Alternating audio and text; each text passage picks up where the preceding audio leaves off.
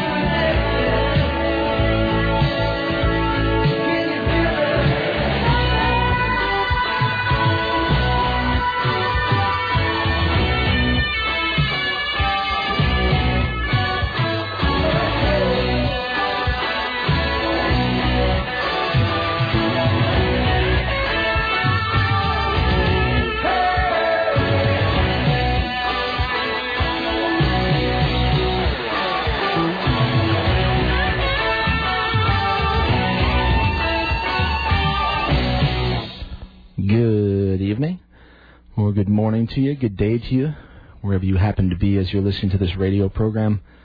This is Radio Orbit. My name is Mike Hagan. You're listening to it Monday nights, 11 p.m. until 2 a.m.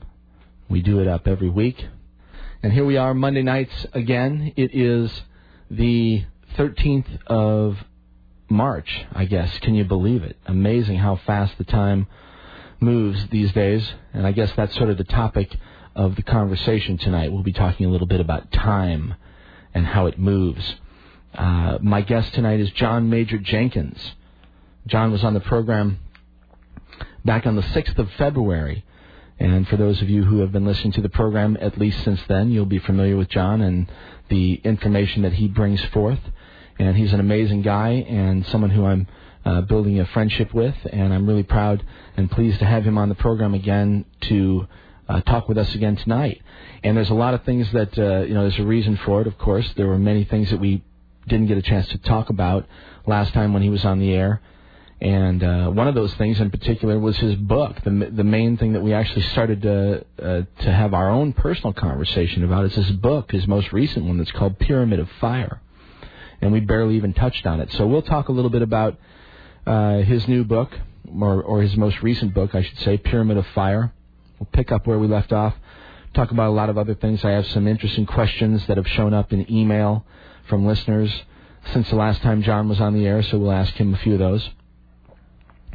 And anyway, looking forward to it. It should be a great conversation with John Major Jenkins. If you want to get a leg up, hop on the web and check him out at www.alignment2012.com. That's alignment2012.com. And speak of the devil, we're going to have some music tonight from a gentleman whose name is Lucas Klotzbach. And Lucas is a singer-songwriter and a guy who I ran into a few months ago playing music live in Columbia at a place called the Blue Fugue, which I frequent on Monday nights, sometimes before the program. At any rate, I've been trying to come up with a program that would be fitting for the wonderful music of Lucas and also the wonderful conversation of John Major Jenkins, and I think it's a wonderful match, and we're going to have a great time with music and with information tonight. So that's all coming up. Lucas, of course, has been playing all around the Midwest for quite some time. I think he's actually from St. Louis, but we'll find out more about him in just a few minutes when we talk to him actually in person. He'll be in the studio. In fact, he's here with me now. So, all right. So what else? Yeah, tonight, John Major Jenkins. We got music accompaniment by Lucas. The interesting thing about this book, Pyramid of Fire, has to do with this guy. His name was Marty Matz, and Marty Matz was a beat poet of sorts, and that's an influential style on the music of Lucas as well, so it should be an interesting combination of things tonight. All right, so thanks for the emails. I love it when you guys contact me, and certainly with regard to John, I have taken note of everything that everybody has asked, and I'll try to get to everything with him, okay? Hello to everybody listening over the web. The podcasting thing, I'm really pleased that that's working out. I'm getting lots of feedback saying that the podcast is cool. And, I'm going to try to get better, actually, it's a challenge to try to get the programs uploaded onto the web at sort of the same time every week, so people could actually have an idea of when the stuff was actually going to appear. And unfortunately, my life is a little bit more hectic than that, and I always have to do a little bit of an edit, and there's the technology involved in it, and converting the MP3 to blah, blah, blah, and compressing and this and that, and then actually putting it up on the web. So anyway, it always takes more time than I would like, and it never ends up as soon as I would like. Sometimes it takes longer than others, and it would be nice if people knew sort of when to expect it, but I'm trying to get better about it, and hopefully the technology that I'm using is going to become more cooperative in helping me do it. And my friend Larry, who's doing all the wonderful website stuff for us out there in California, is also thinking about this stuff. So we're trying to get better at what we're doing, and hoping that you guys are enjoying the show, and certainly from the emails that you send, it appears so, and I really appreciate all the nice notes that you send. And sometimes, certainly, there's some nasty ones, but the nice ones outweigh the nasty ones by a long way. So thanks a lot. Let me hear from you. The email address is orbitradio, orbitradio, orbitradio@aol.com, and the website, of course, www.mikehagan, MikeHagan, MikeHagan.com. And you can reach me through either one of those simple methods. And during the show tonight, as a matter of fact, we'll be in the studio here. And if you want to give us a call during the breaks, Lucas is going to be playing live, so I'm probably not going to be too excited about answering the phone during the break, to be honest with you. So unless it's something really important, please send it in email. And I'll check my email a couple times between now and the end of the program, and I'll try to address anything if it's relevant to the show tonight. But other than that, please, we'll just keep the phone sort of off limits tonight. But if it is important, certainly call always. The number is 573-874-5676. By all means, you know, if there's something important, I certainly will pick up the phone, okay?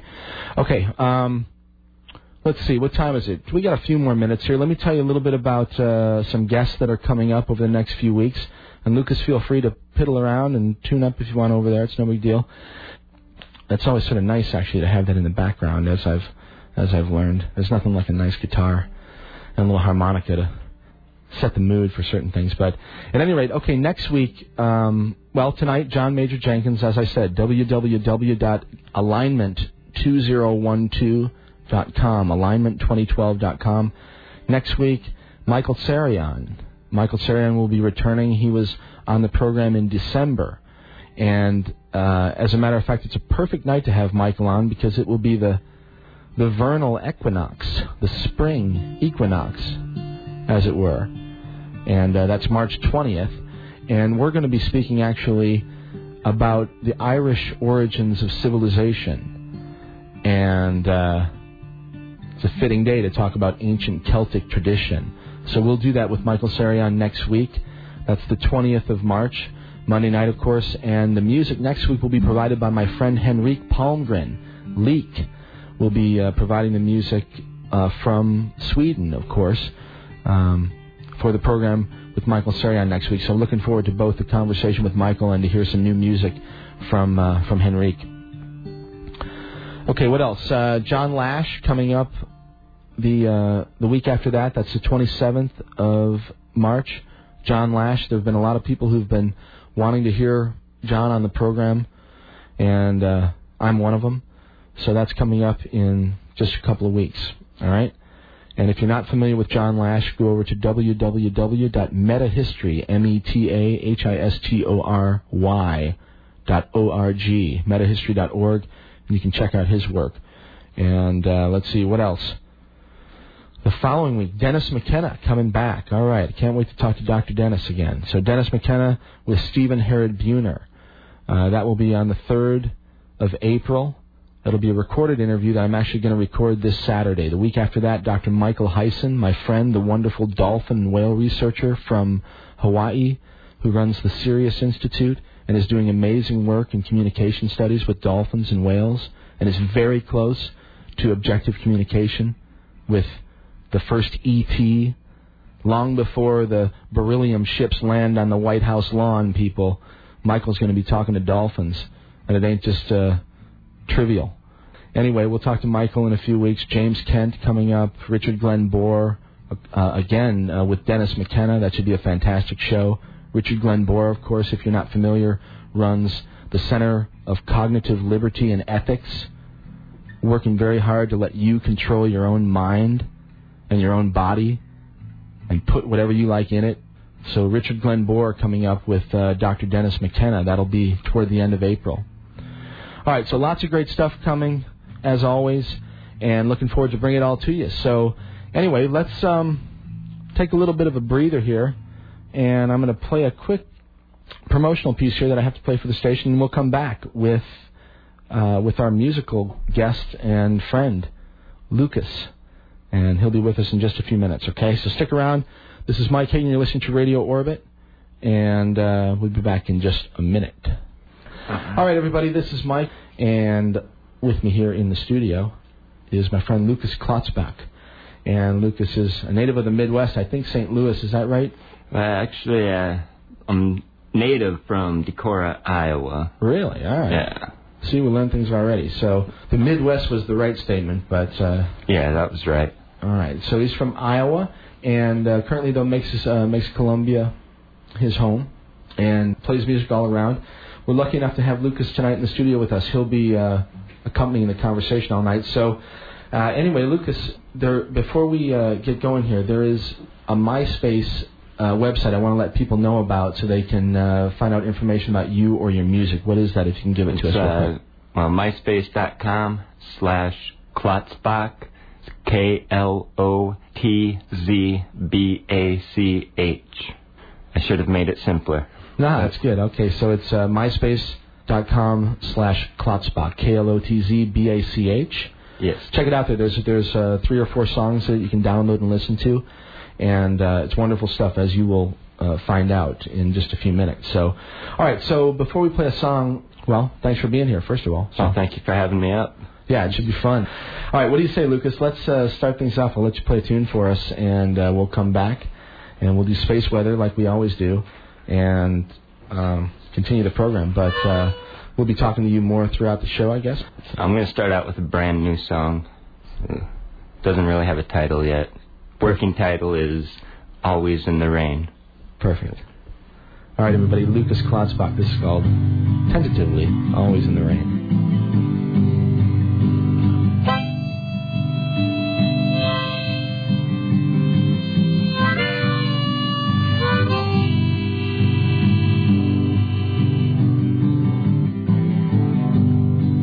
Well, the grave diggers are all homeless, and they're standing out in the rain, with all of the play actors suffering from delirium. And the professor, he longs for the loneliness he once felt when he was down in New Orleans. And the conductors made the last call to board the mystery train.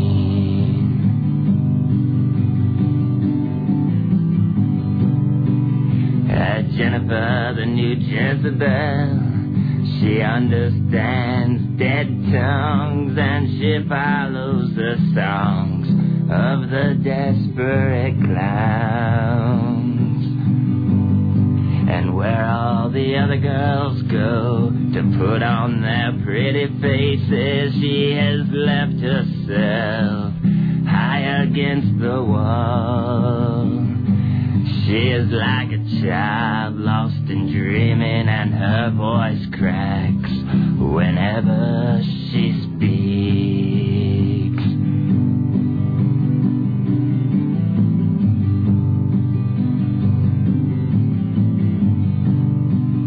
I would live in the desert for a year, and I would go for a week without water if I could share a bed again with my favorite lover.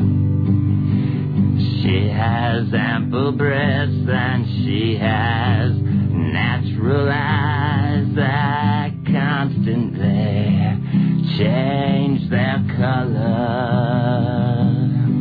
And my pockets are empty now, save for the petals of flowers I've borrowed to send her.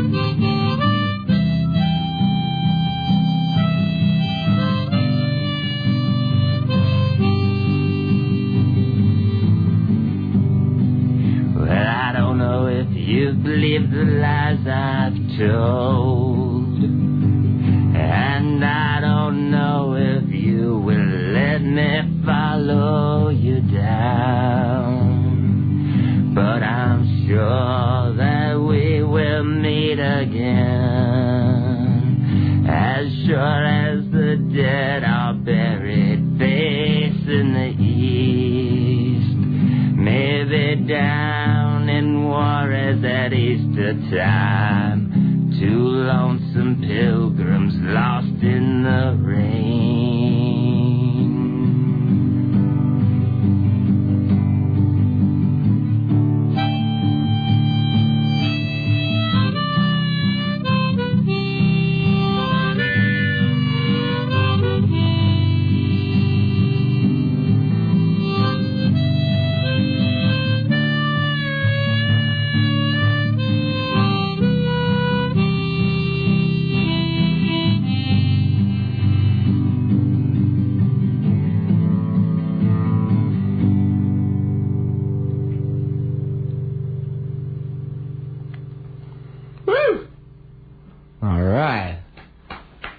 Thank you, Lucas. Thank you. Wonderful stuff. All right, so that's what you got to look forward to, everybody, for the rest of the night. We'll have more from Lucas in the next 15 or 20 or so. Hey, Lucas, what? Obviously, there's some Dylan influence there somewhere, but what else? Who are your major influences? I learned to play guitar by learning Dylan songs. So, like I said, that comes across heavily.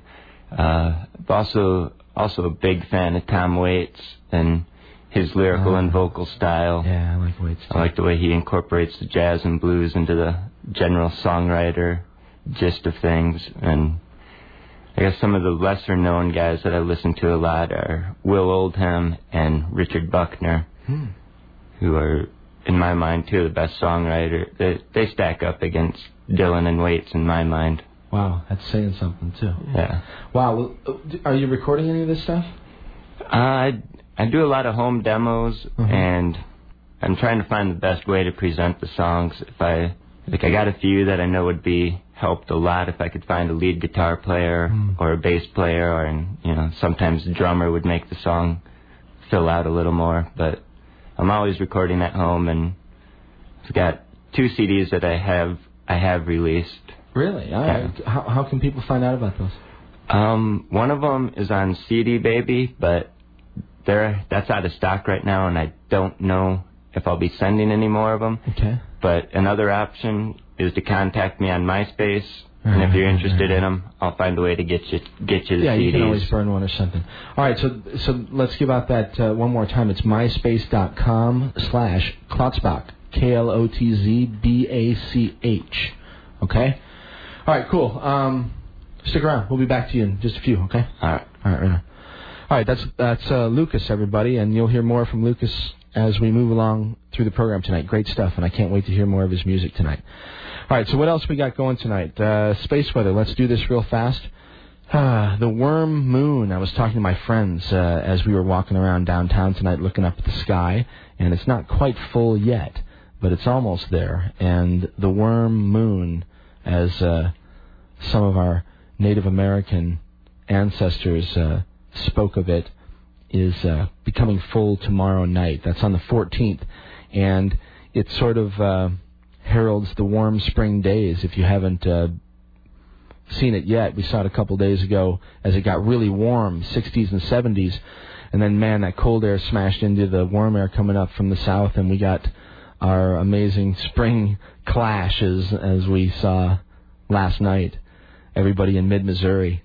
For those of you who are listening over the web, after the fact, we had a pretty wild storm, or a couple of them went through here last night, and that's always interesting. Springtime in the middle of the United States of America, because we get these this interesting phenomenon that's called the twister, or the tornado, and they don't happen everywhere. There's only certain areas on the planet where they can occur, because of what's required for their formation. But anyway, this is one of their most favorite places right around here. And last night the dance was on, and they were battling it out all around Missouri and Kansas and the middle of the country. So anyway, interesting times as always. Okay, so the Worm Moon is heralding all of this stuff: the warm spring days, the ground thawing, earthworms moving again, robins recognizing that and deciding it's time to fatten up a little bit.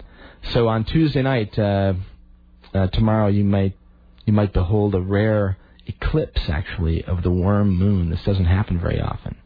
But tomorrow night there will also be an eclipse. It's called the penumbral eclipse.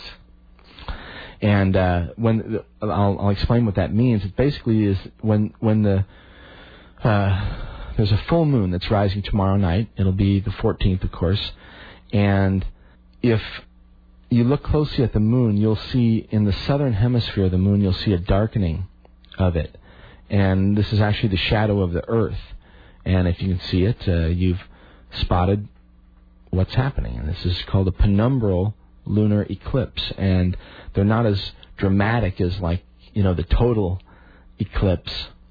They involve only sort of the fringe of the Earth's shadow, as opposed to the entire dark core of the Earth when we have a total eclipse. But they're pretty cool to observe, both of them, if if you're interested in that sort of stuff. So you can check that out tomorrow night.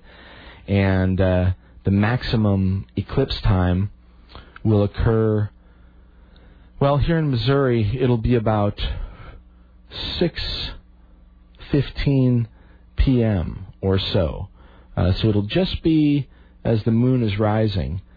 But it'll last quite a while, for the next hour or two. You'll still be able to view it if you're interested in it for the next couple of hours. But if you're on the East Coast, it'll happen about an hour earlier than that, obviously, and accordingly toward the west. So there's an interesting graphic of this, actually, an animation on the web at spaceweather.com if you want to see what it looks like without actually seeing it. You know, sort of like the Discovery Channel. You can learn about nature without actually going into it. What else? Space weather here. The blue sun. For the second time this year, a blue sun has appeared over Egypt. And this is supposedly because of a powerful dust storm that sort of swept in earlier this month. But a blue sun occurs when the air fills with particles that are just a little bit larger than the wavelength of light that's passing through them, and this makes the air act like a filter of sorts, and it scatters all the light around. It allows blue to pass, but it scatters everything else. And so anyway, it's an interesting phenomenon, and of course one that I'm sure has folklore attached to it as well. All right? Okay, not much solar activity. There's one new sunspot, number 858, and it's nothing too remarkable. I don't think there's really a question that it might develop large flares or anything like that, but it's of note. Certainly the sun has been very, very quiet for a long time now. And as we talked about last week, the solar astronomers, the quote-unquote experts, claim that we're in solar minimum now, and take that for what it's worth, okay? All right, what else is happening up there? Let's see, March 13th, that's today. It's the 20th anniversary of a couple of things, actually. Actually, it's the 20th anniversary of Giotto. This was another one of these space probes that was flying by Halley's Comet. And that flyby happened on March 13th of 1986, and there was some really interesting imagery that was sent back from Giotto, and that was 20 years ago. It was big news in 1986. Halley's Comet came back around for the first time, where we actually had a technology where we could actually go up and learn a little bit more about it. And the comets are still very interesting and mysterious. The coma and the nucleus in particular. The coma sort of shrouds the nucleus. So the problem has always been to try to get a look inside at what's happening inside there, inside the shroud of the coma. Well, the nucleus, every time they get a look at the nucleus of a comet, it's very strange. It looks like a freaking black hole or something. It's like this void. And Halley's Comet was no different. The imagery that I saw today when I was going back looking at the Giotto probe, which took pictures of Halley's Comet 20 years ago. Remarkable and strange photos. Anyway, all that stuff available on the web. It's amazing how much stuff is just right there. Just a matter of going out and looking at it, I guess. But anyway, also today, March 13th, is the 225th anniversary of the discovery of Uranus. William Herschel, actually, the guy who discovered Uranus, or at least who discovered Uranus in modern times. There's certainly plenty of archaeological evidence that points out that there were cultures and civilizations that existed long before ours that understood that the sun was the center of our local universe, at least, the center of our solar system, and that there were 9 or 10 planets associated with the sun.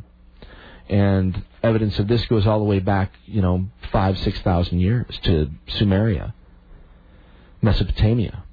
Of course, this is information, that's at the root of some of the work that people like Zechariah Sitchin have done over the years. So anyway, but 225 years ago, for the first time in the modern age, quote-unquote modern age, William Herschel discovered Uranus. Yeah. All right, what else? March 14th, tomorrow, we've got this lunar eclipse coming up. So if you want to see that, get outside tomorrow night, all right?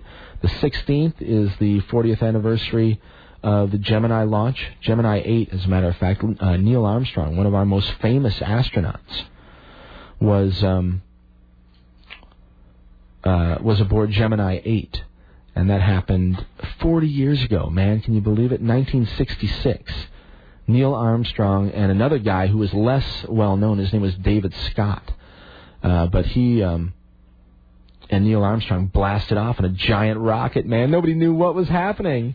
I mean, it was absolutely insane at the time. I mean, if you think back, we have the benefit of hindsight now to look at this stuff, but it's like, I mean, the technology of, you know, of solid rocket fuel and things like this were very sketchy in the mid-1950s and 60s. I mean, all this stuff came out of Germany, you know, in the post-World War II exodus and emigration of all of the German scientists into the United States of America and the Soviet Union and many other places. But as we've talked about many times on the program, you know, the leaders in the rocketry programs in particular, one of the many things, but the leaders in rocketry, Werner von Braun and his whole gang, were brought right over here right after the war. They were prized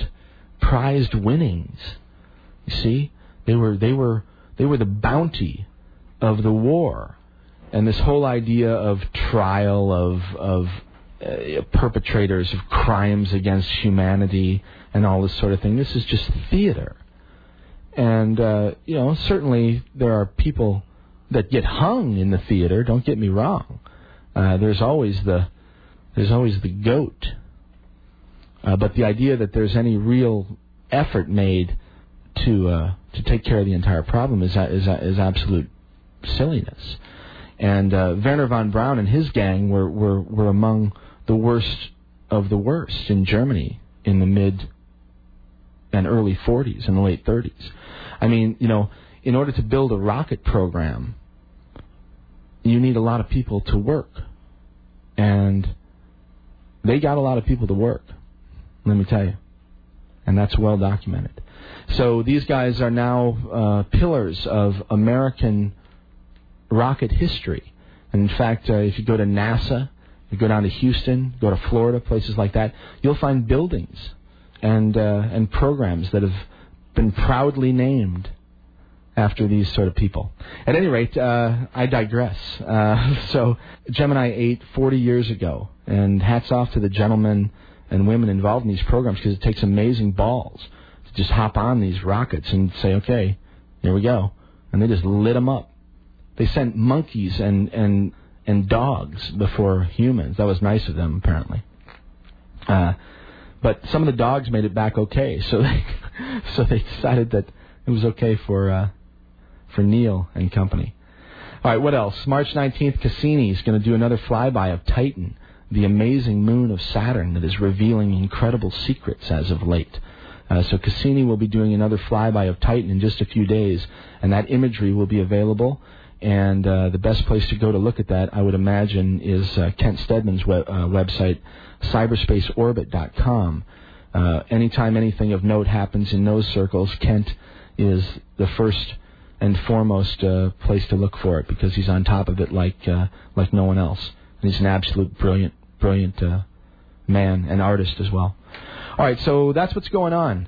And it's time for me to shut my trap for a few minutes and get on the telephone here, get John Major Jenkins online with us, and we will tell Lucas hello again. What's happening, man? Not a whole lot. All right, let's play another song for us, Lucas. Song? All right. Yeah, what do you want to play for us? Give me something maybe that you can drag out a little bit, just in case I have telephone issues, which is not uncommon. All right. It's not what I was planning on, but... Well, I can do this. This one, I can play the harmonica on this one forever if you need me to. Yeah, and I like hearing the harp, too. So before we do that, let's actually talk a little bit about this. You're obviously a guitarist. You play the harmonica. What else? Are those your two primary tools? That's all I've ever learned. I learned harmonica and then got bored with that, so I figured I should play guitar. Right on. All right, well, let's play some. All right, everybody, all right. Lukas Klotzbach, one more time, and I'm going to give out his website again, myspace.com/Klotzbach. Klotzbach. And, of course, if you get on the web at MikeHagan.com, just click on the music tab, and you'll see information about Lukas and everything that we've mentioned up to this point. Okay, so, all right, we'll be back in just a few minutes. This is Mike. You're listening to Radio Orbit, and this is Lukas Klotzbach. We'll be back in just a few minutes.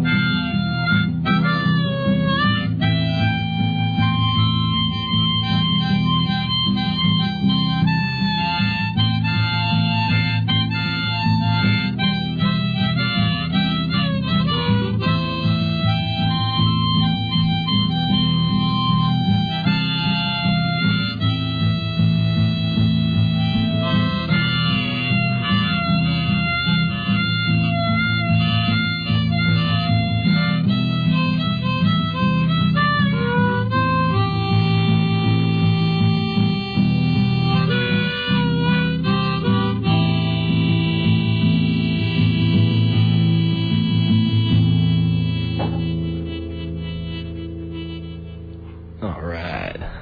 Awesome. Wonderful stuff. One more time, Lucas.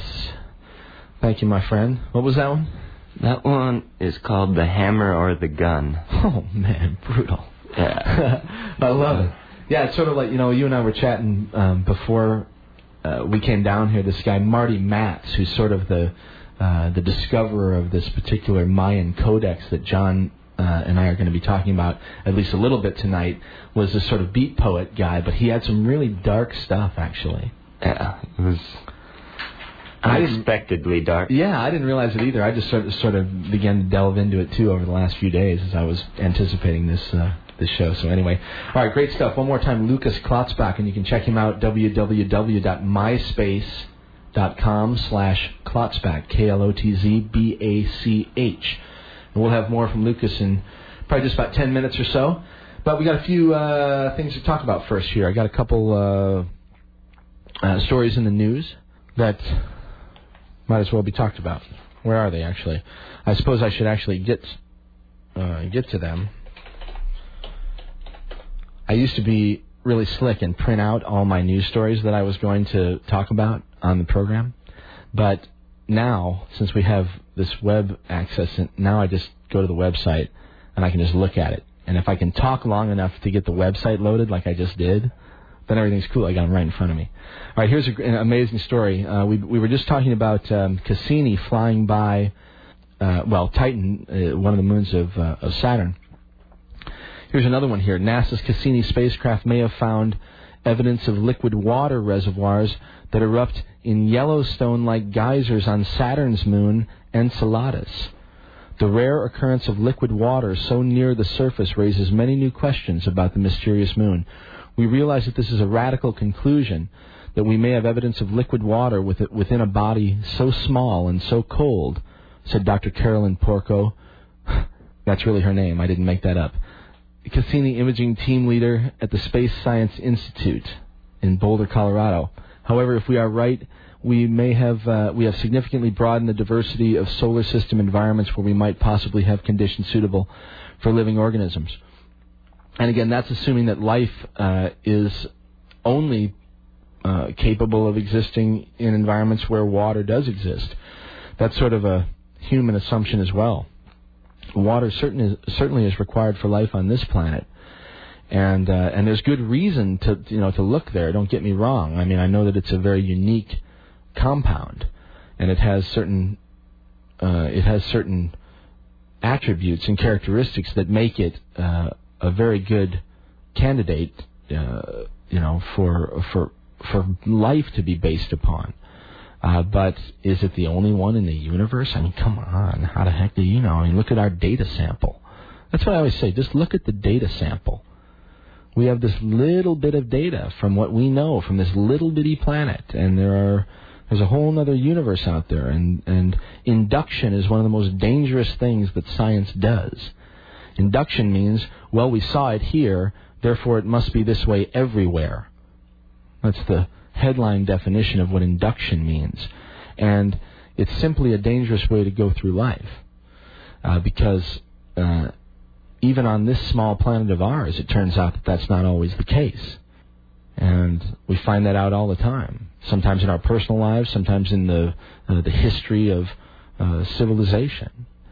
You see it all over the place. But at any rate, when you do find water, I guess it's something to be interested in for sure, because then there's the possibility of life as we know it to be found in those particular places. So again, water found on this moon of Saturn called Enceladus. What else here do we have in the news? That story, by the way, comes from NASA. That's from JPL. And let's see, Panama's Indian albinos. Listen to this story. This comes from Reuters, believe it or not. This is from a mainstream news source. I'm sure it was on the back page, but listen to this. When Kuna Indian medicine man Mandiliguina Flores speaks, everybody listens. For his dark-skinned indigenous audience, the albino shaman's milky white skin gives him special powers. In a quirk of history and genetics, Panama's Kuna tribe has one of the world's highest occurrences of albinos, revered as an elite group that the Kuna call the Children of the Moon. Kuna mythology puts albinos, who have pale skin and white or ginger hair due to pigment deficiency, at the heart of creation, teaching that God sent his albino son to earth to teach humans how to live. Even today, the Kuna see albino as highly intelligent, and some even claim they have supernatural powers. Now, I don't know if you have to be an albino in their tribe to be a shaman, but there's certainly no reason why some of the things that are associated with these people aren't true. Interesting stuff.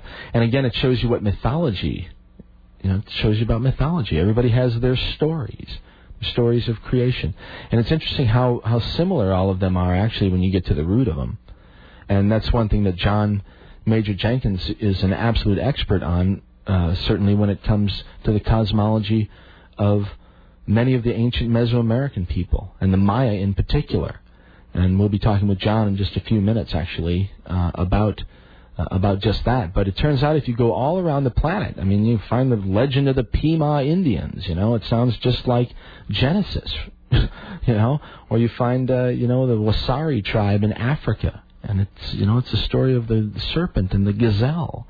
And it's absolutely stunning how these stories that supposedly have developed, on their own without contact from other cultures or civilizations that were also developing these things. It's just amazing that the mythology lines up the way that it does. Even Christian mythology. I mean, the story of the Christ, lines up with the Buddha story. This is 500 years earlier. And you can line those things right up. You have the temptations.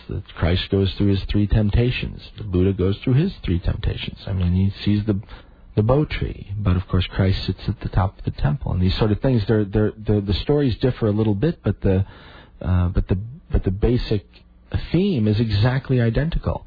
And then these men both go out and find disciples, that choose their friends, basically, and help them go out and spread the word about a new way to live or a new way to think.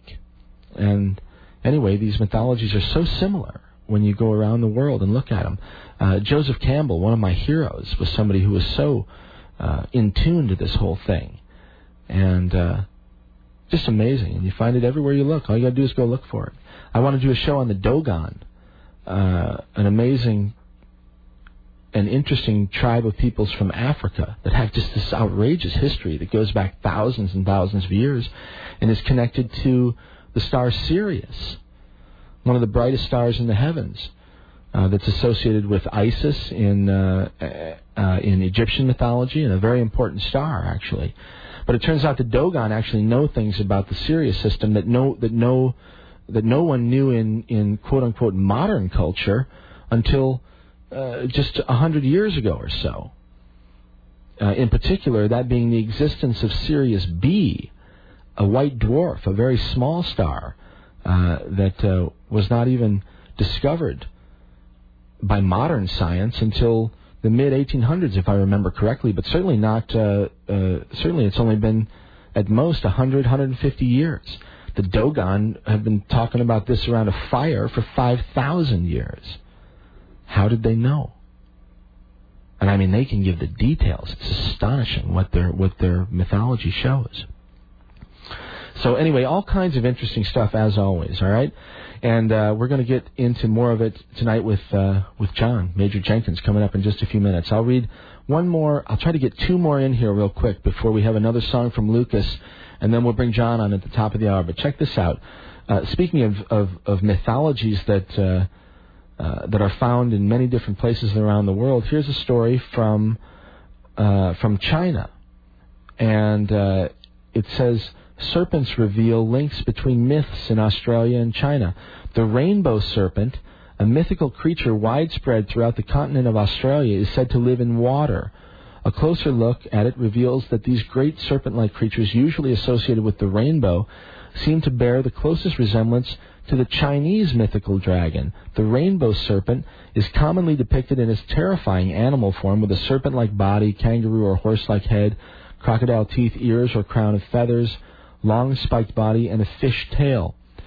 Similarly, the form of the Chinese dragon is also a compound of species, the body of a serpent, the scales of a fish, the claws of an eagle, the horns of a deer, and so forth and so on. There are also much deeper connotations of the two figures, which suggest the links between myths in Australia and China. Now, this story goes on at greater length, but certainly the rainbow serpent is another direct connection to the mythology of South America and the legend and the mythology of Quetzalcoatl, which is, again, directly related to the work that John has done for the great majority of his adult life. So the last story that I will read here, and I'm going to try to read a bit of it here. It's amazing. I'm going to interview this guy in a few weeks. His name is Dr. Alan Goldstein, and this article is called I, Nanobot. Listen to this, and it's a long article, but I'm just going to read a snip of it. But check it out. Get on the web, by the way. I've got these stories and a whole bunch more at the website, so just get on the web, go to MikeHagan.com, click on the news page, and all the stories in their entirety that I've talked about tonight, plus a whole bunch more, you can read them, and you can also get to the source pages so you know that I didn't make them up. All right? Because some of this stuff sounds made up. And that's what's happening. I mean, things are changing so quickly that if you're not really paying attention, things are just going to blow right by. So check this out. Scientists are on the verge of breaking the carbon barrier, creating artificial life and changing forever what it means to be human. And we're not ready, predicts material scientist Alan H. Goldstein, who I just got an email from today, and we're going to do a show in the next few weeks. He predicts and warns about the coming elimination of the barrier between living and non-living materials. With the emergence of animates, living materials, nanobiotechnology devices that can survive and function inside human beings, derive energy from biological metabolism, and copy themselves by molecular self-assembly. When that moment happens in the near future, it very likely may be beyond our control. A nanobiotechnology device that is smart enough to circulate through the body, hunting viruses or cancer cells, is by definition smart enough to exchange information with the human body. This means, under the right conditions, the device could evolve beyond its original function. Wow. Read that again. Dr. Goldstein has formulated the three laws of nanobiotics. Check this out. The fusion of nanotechnology with biotechnology, now called nanobiotechnology, will result in the complete elimination of the barrier between living and non-living materials. I got to read it again. The fusion of nanotechnology and biotechnology, now called nanobiotech, will result in the complete elimination of the barrier between living and non-living materials. This is no flake, all right? This guy's he's just like a super scientist at one of the big universities, and I don't have his credentials in front of me right now, but trust me, you'll hear him soon. And here's law number 2. It is not possible to ensure that devices created using the techniques of nanobiotechnology will only transmit molecular information to the target system. And number 3, the carbon barrier will be eliminated when humans create the first synthetic molecular device capable of changing the state of a living system via direct, intentional transfer of specific chemical information from one to the other. All right, chew on that for just a couple of minutes, all right? And enjoy the music of Lucas Klotzbach. We'll be back in just a minute with John Major Jenkins. This is Mike Hagan. You're listening to Radio Orbit. Whatever you like, Lucas. Thanks.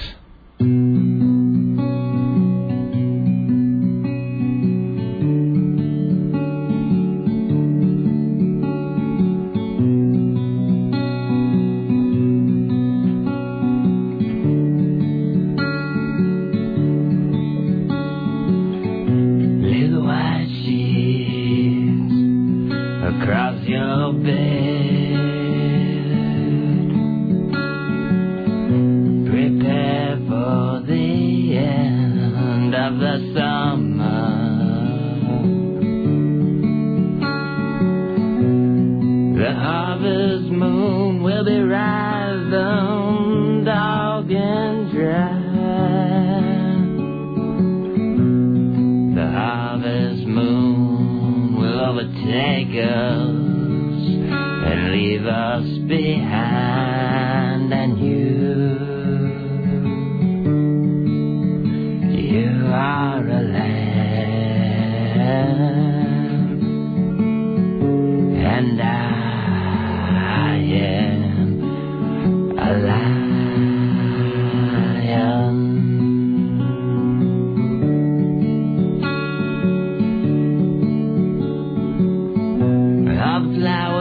In the meadow and on the mountain side, and they wait for the rain, and they wait for to drink it down.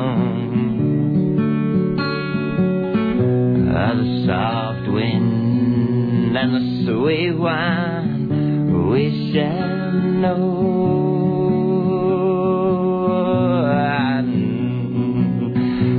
Shall drink it down,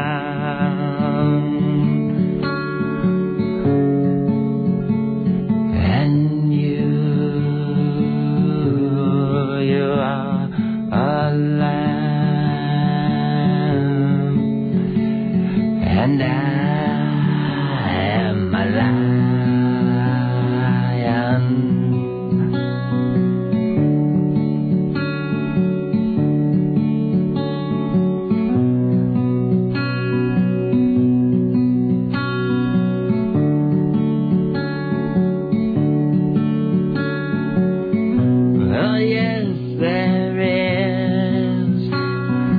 Blessing here, darling, are you ready to see the stars?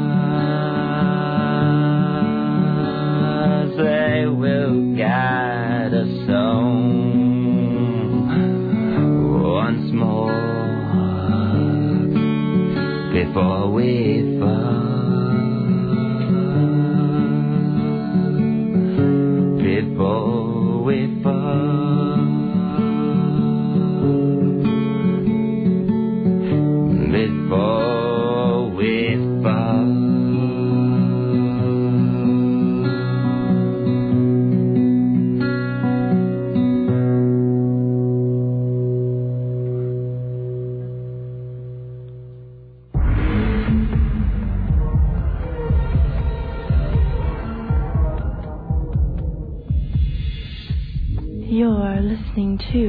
Radio Orbit with Mike Hagan on KOPN 89.5 FM.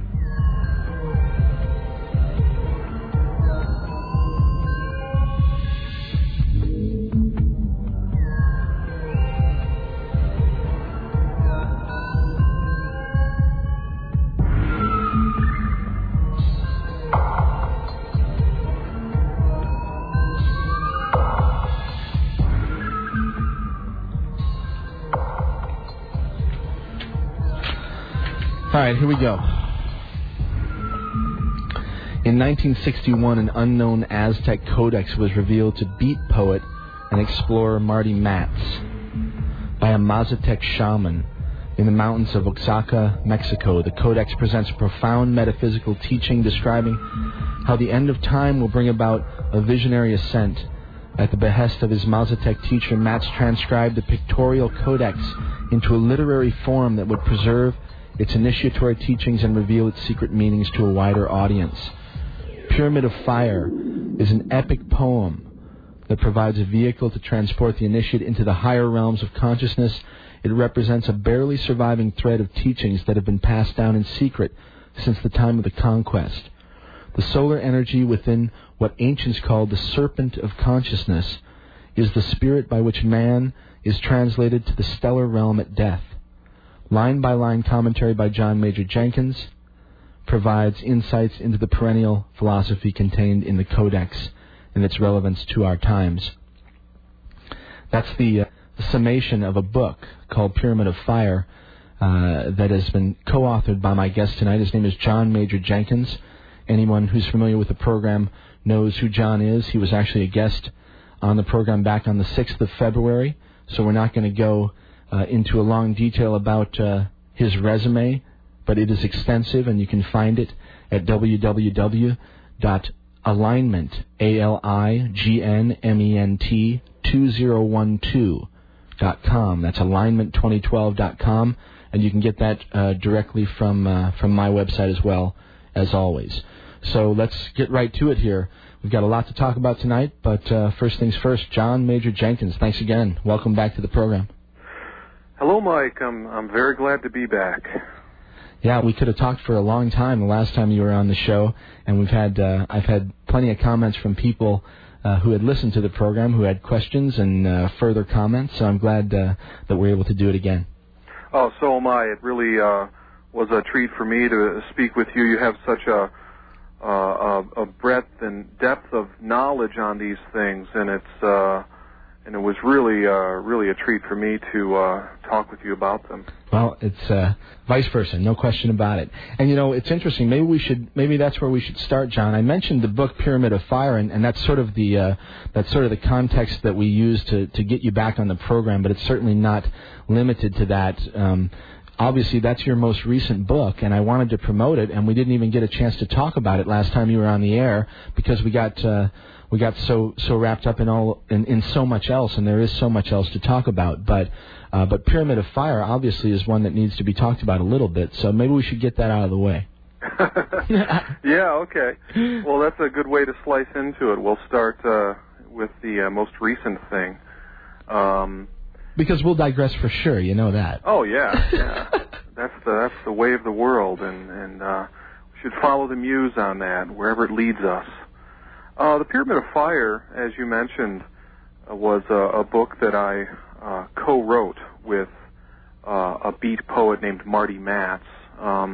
Marty passed away 4 years ago, and although he contacted me, I guess it was back in 1994, and actually Terrence McKenna plays a role in all of this because Marty and his wife, Barbara, had gone to one of Terrence's programs in New York City around that time. Really? And Marty and his wife were just back from spending about 7 years in Thailand. Mm-hmm.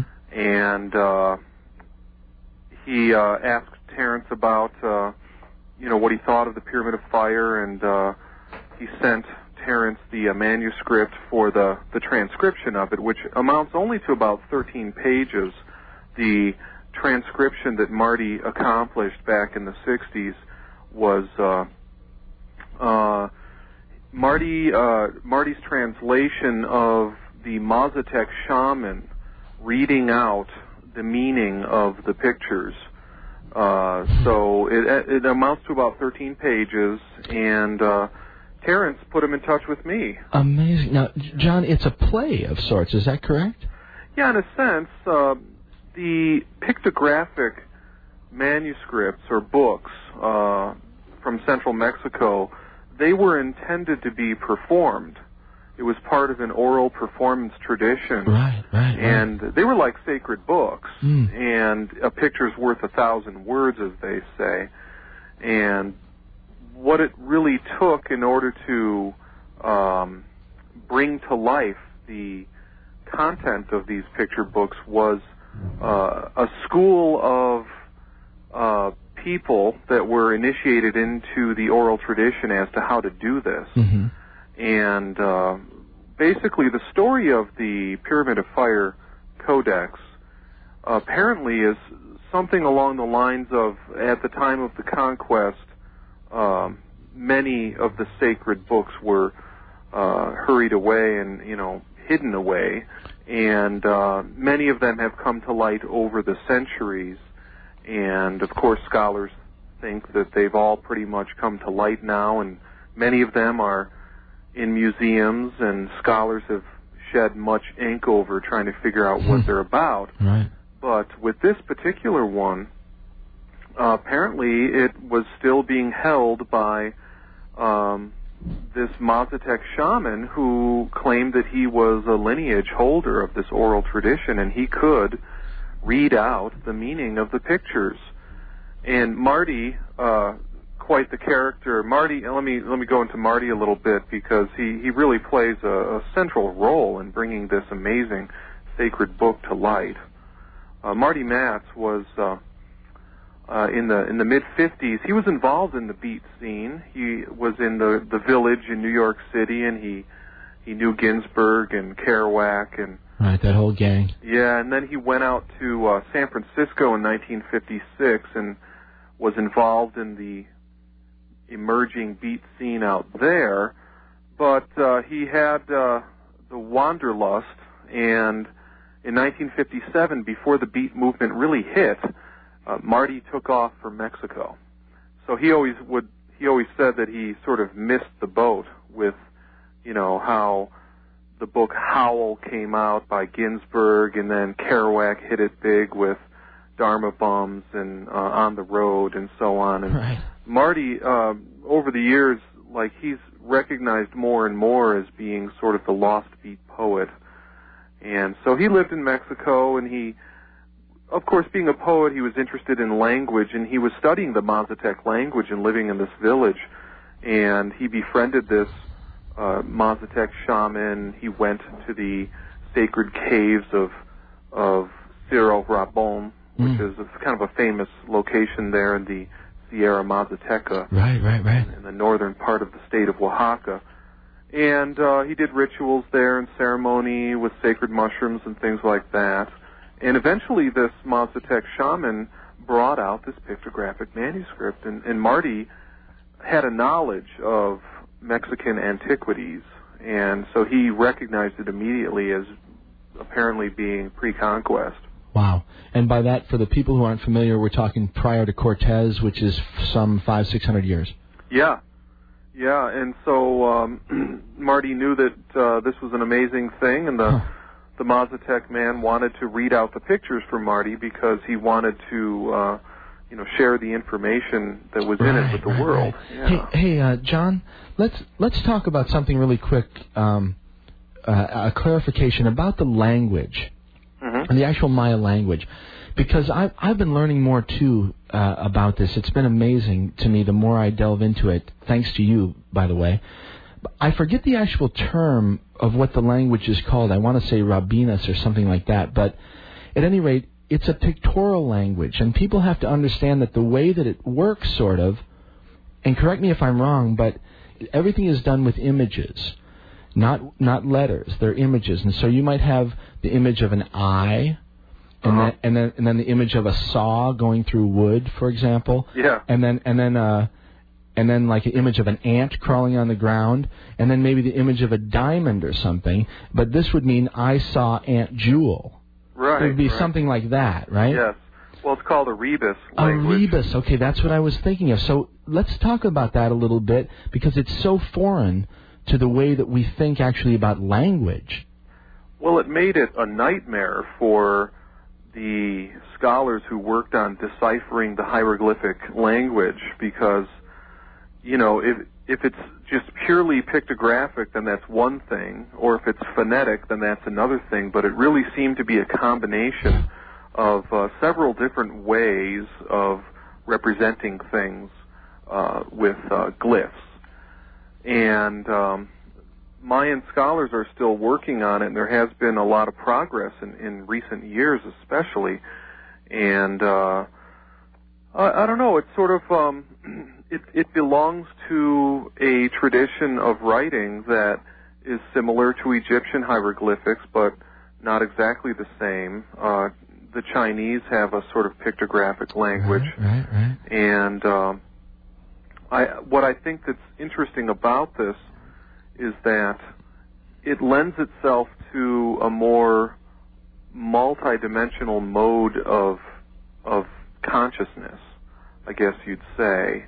And that's why it's been very, very difficult for scholars of the Western scientific community to flesh out what's going on in these hieroglyphics. Like, for example, with Egyptian hieroglyphics, there's been criticisms around how scholars have decided that, well, this glyph means this, right. And then it's just one thing. But really, a glyph, it has multiple. They call it multivalency, multiple meanings. A glyph has multiple meanings, so there's sort of multiple dimensions of a possible reading that goes on with these glyphs, and I think that's very true for the Egyptian or for the Mayan hieroglyphs as well. Well, and you know, it makes perfect sense because it's the same in a certain way with our own language. In other words, in English, there's so much that's contextual. Yeah, I can say the word glass, and it could mean a whole lot of different things. I could mean something that I could drink out of. I could mean a window. I could mean what I'm wearing on my eyes so I can see better. Uh-huh. You know, all of these different things, but it's a matter of the context in which it's used. Yeah, and the real masters in our language, which is a alphabetic script language, the masters of how to do this are the poets, because poets can weave multiple meanings, and that's the beauty of how poetry can open the mind up to a more expansive way of perceiving things. And music as well, I imagine. Oh yes, for sure. Music is very much a part of that. Yeah, and poetry, that's sort of the segue to how the Pyramid of Fire, even in the translated form that we have in English, because Marty, of course, himself was a master poet, and the way that he transcribed this into English did a really good job at capturing the sacred character of the Pyramid of Fire Codex. Fascinating. All right, so let's talk more about the Codex itself. Let's talk about the Pyramid of Fire. What was the story? What's it about? Well, as a good introduction would be the book itself is sort of an interesting and unique book. It came out in November of 2004, and I worked with Marty's widow, Barbara, to include some of his writing in it. And Marty did write an introduction to this, and if I can just read a paragraph that Marty wrote, sort of introduces what this is about. Please, and John, I want to clarify that Marty, this is something that Marty was walking around with for decades, right? Yes. He had come back to the Bay Area in the early 60s, and in fact, he recorded his reading of it at that time, and it was because of this preserved recording that we were able to recover the lost 13th page of the Codex that had been sort of, you know, lost in the throughout the years. And you know, the thing to say is that we don't have the original pictographic manuscript. There was no way that the Mazatec shaman was going to, you know, let that go. But what we have is an authentic lineage holder and his interpretation, his performance, his reading out of the content of the Codex. Remarkable. Yeah, and so this is what we have, and I think it really is up there with some of the sacred books that we have from other traditions, like the Vedic tradition. The Vedas are sure, the Hindu books. Tradition. Yeah. Yeah, and the Hindu tradition, right. And Marty would say that. Let me just read this here. What Marty liked to point out is that the content of the Pyramid of Fire is perennial. It's sacred. It's universal. The teachings and the information in it is part of the perennial philosophy that, you know, writers like Aldous Huxley had written about. And so Marty says that the perennial philosophy has appeared and reappeared in various guises, and has been expressed in numberless ways throughout the ages. Nowhere, however, has the secret knowledge been presented in so aesthetically pleasing a manner or reached so high an artistic level as it has in the Pyramid of Fire. The power and the poetry used to express the perennial philosophy in the Codex makes this work unique in the realm of occult literature.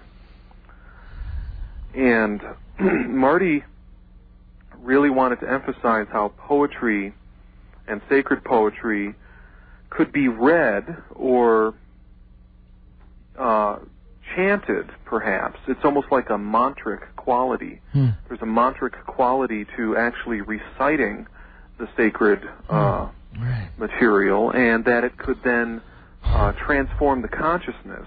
Right. And that's what it was intended to do. You know, it's so strange, John, because that's a thread that moves throughout many different cultures too, this idea of life and the universe as a work of literature, so to speak. You know, that's what all the French were getting all excited about, the deconstructionists, you know, not so long ago, that were talking about how the reason that nobody could understand what was happening was because it had to be read like a book. It had to be spoken. Wow, yeah.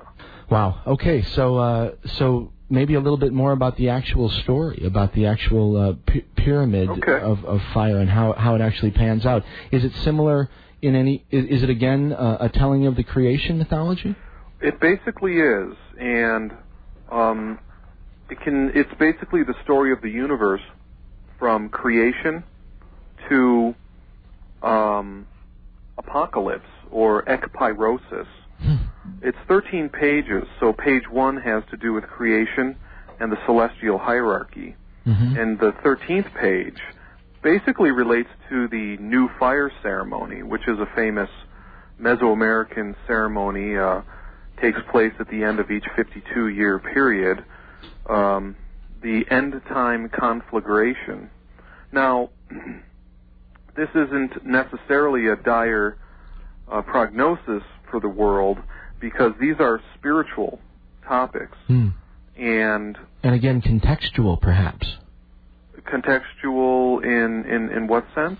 Well, I don't know. It seems like that's the whole nature of these things that we've been talking about, is that they're contextual, and it's hard to really grasp maybe what the exact meaning is without sort of being in their shoes or something. And there's actually multiple contexts. Like on one level, it can have to do with the ultimate dissolution of the world, and the return of the all manifestation returns back into the unmanifest ground of all being. This is part of the cosmology of the Maya and the Aztecs. So on that big, grand level, it applies in that context, but it also applies in the context of an individual life. Mm. So at the end of our lives, when we die, we return back into the infinite, eternal, unmanifest ground of all being. And it's imaged in some ways as a fire, the fire of transformation. Death is the great transformer. But then there's a rebirth. Right, so that's part of the whole cosmology as well. So from the first page, which is about creation, you run through 13, it's like a 13-step program, you might say. So you get the extra step. Yeah, which is, you know, that's parallel to the 13 sacred numbers in the Maya calendar. Right. A whole another story, the story behind 13. You know, and the reason why superstition looks at the number 13 in our culture as something that's bad, like bad luck, but I think that's probably something that was by design, maybe? Oh, sure. It's a key concept in the Maya calendar. Right. And the 13-moon calendar, right? Well, there's 13 moons, but there's also 13 days from new to full, which is a little counterintuitive, but in fact, you don't really see the new moon until a day after complete moon dark. So that's day one. You see it as a little sliver in the western sky right after sundown, and then the Maya would count from there, 1, 2, 3, 4, 5, and then the moon is sort of looks full for some 2 days, really. Yeah, now we've got full moon tomorrow night. Oh, that's right. You know, and tonight it's they call it the worm moon. I was talking about it earlier tonight. The Native Americans called it the worm moon, or at least certain tribes did. Why is that? They called it that because it was a time of the warming of the earth, and the spring and the earthworms were starting to move again, and the robins knew it, and they started to hunt for their worms, and it's the whole idea of the rejuvenation of the springtime. Beautiful. Yeah, it's a wonderful thing. Well, probably some of the superstition around that has to do with the you know, in the Middle Ages probably is where the superstition around 13 developed, is that the covens would get together on the full moon, and they would do their rituals and stuff like that. Right, and the new moon perhaps too. Yeah. Right. Interesting. All right, well, look, John, we've got about 25 after the hour, so let's take a break here, and we'll have our friend Lucas play us a tune, and Lucas, say hi to John, by the way. Hey, John. How you doing? It's an honor to be on the show with you tonight. Hi, Lucas. I was listening. Sounds good. Thank you. All right, we'll let Lucas indulge himself again for a moment or two here, John. Take a breather. We've got about 5 minutes or so. And everybody else, we'll be back in just a few minutes. This is Mike Hagan. You're listening to Radio Orbit. My guest is John Major Jenkins. And he requires no further introduction, but you can check him out at www.alignment2012.com. That's alignment2012.com. You can also get there directly from my site at mikehagan.com. All right, back in just a few minutes with John, and enjoy it, everybody. We got a few people in the station here listening in, so thanks for coming down, and thanks to everybody else who's listening. We'll be back again with another hour and a half to go with John Major Jenkins. It'll be fascinating, so stick around. Go for it.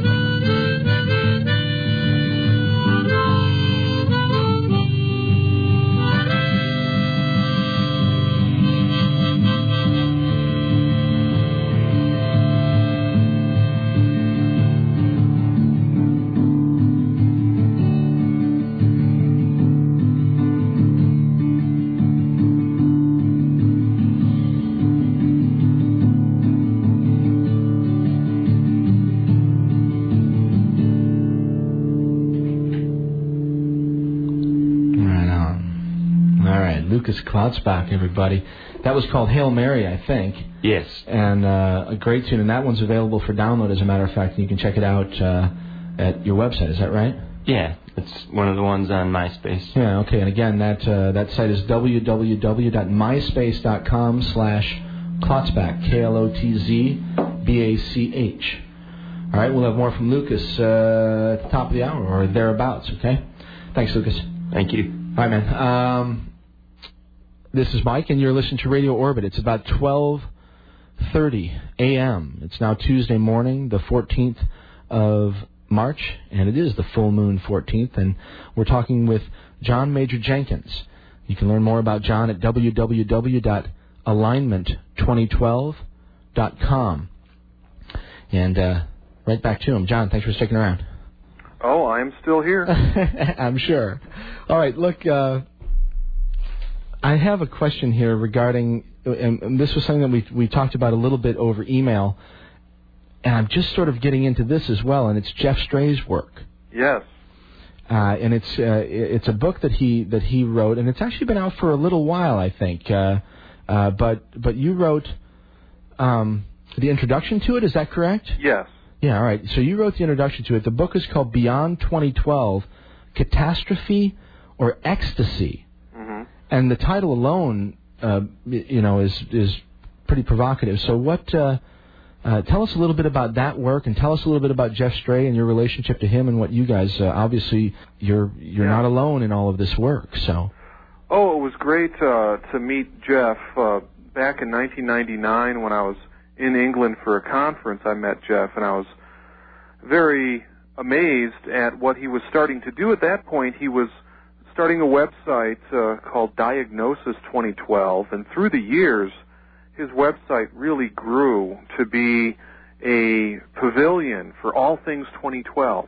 And Jeff really has a way of analyzing, contextualizing, in an unbiased way, but also in sort of like a fact-checker sort of way. Like, I mean, with 2012, there's just all kinds of things that are popping up, and Jeff would sort of, I guess you'd say, review some of the books that were coming out, everything from novels to visions to, nonfiction research. Right. And, I mean, all of that deserves to be expressed and looked at. So Jeff's website really grew and has really become known as like the place to go for all things 2012. And so he was interested in sort of distilling the best and the worst of the website and putting it on view, and the book that emerged was Beyond 2012. It came out about 8 months ago, I'd say, 10 months ago, and it's only a UK release at this point. He's looking at getting distribution in the United States. Can you get it for people? Well, yeah, as a matter of fact, I'm offering, I have a case, which isn't really a lot. I'm down to about probably 10 copies now. It sounds like a fine wine or something. Yeah, exactly. Import. I've got a case, UK import, fine wine. And they're going fast, but I have several copies, and people can go to my website if they want to buy a copy. Okay. And Jeff's work is interesting because he has an eagle eye for, he's got a good BS meter, you might say.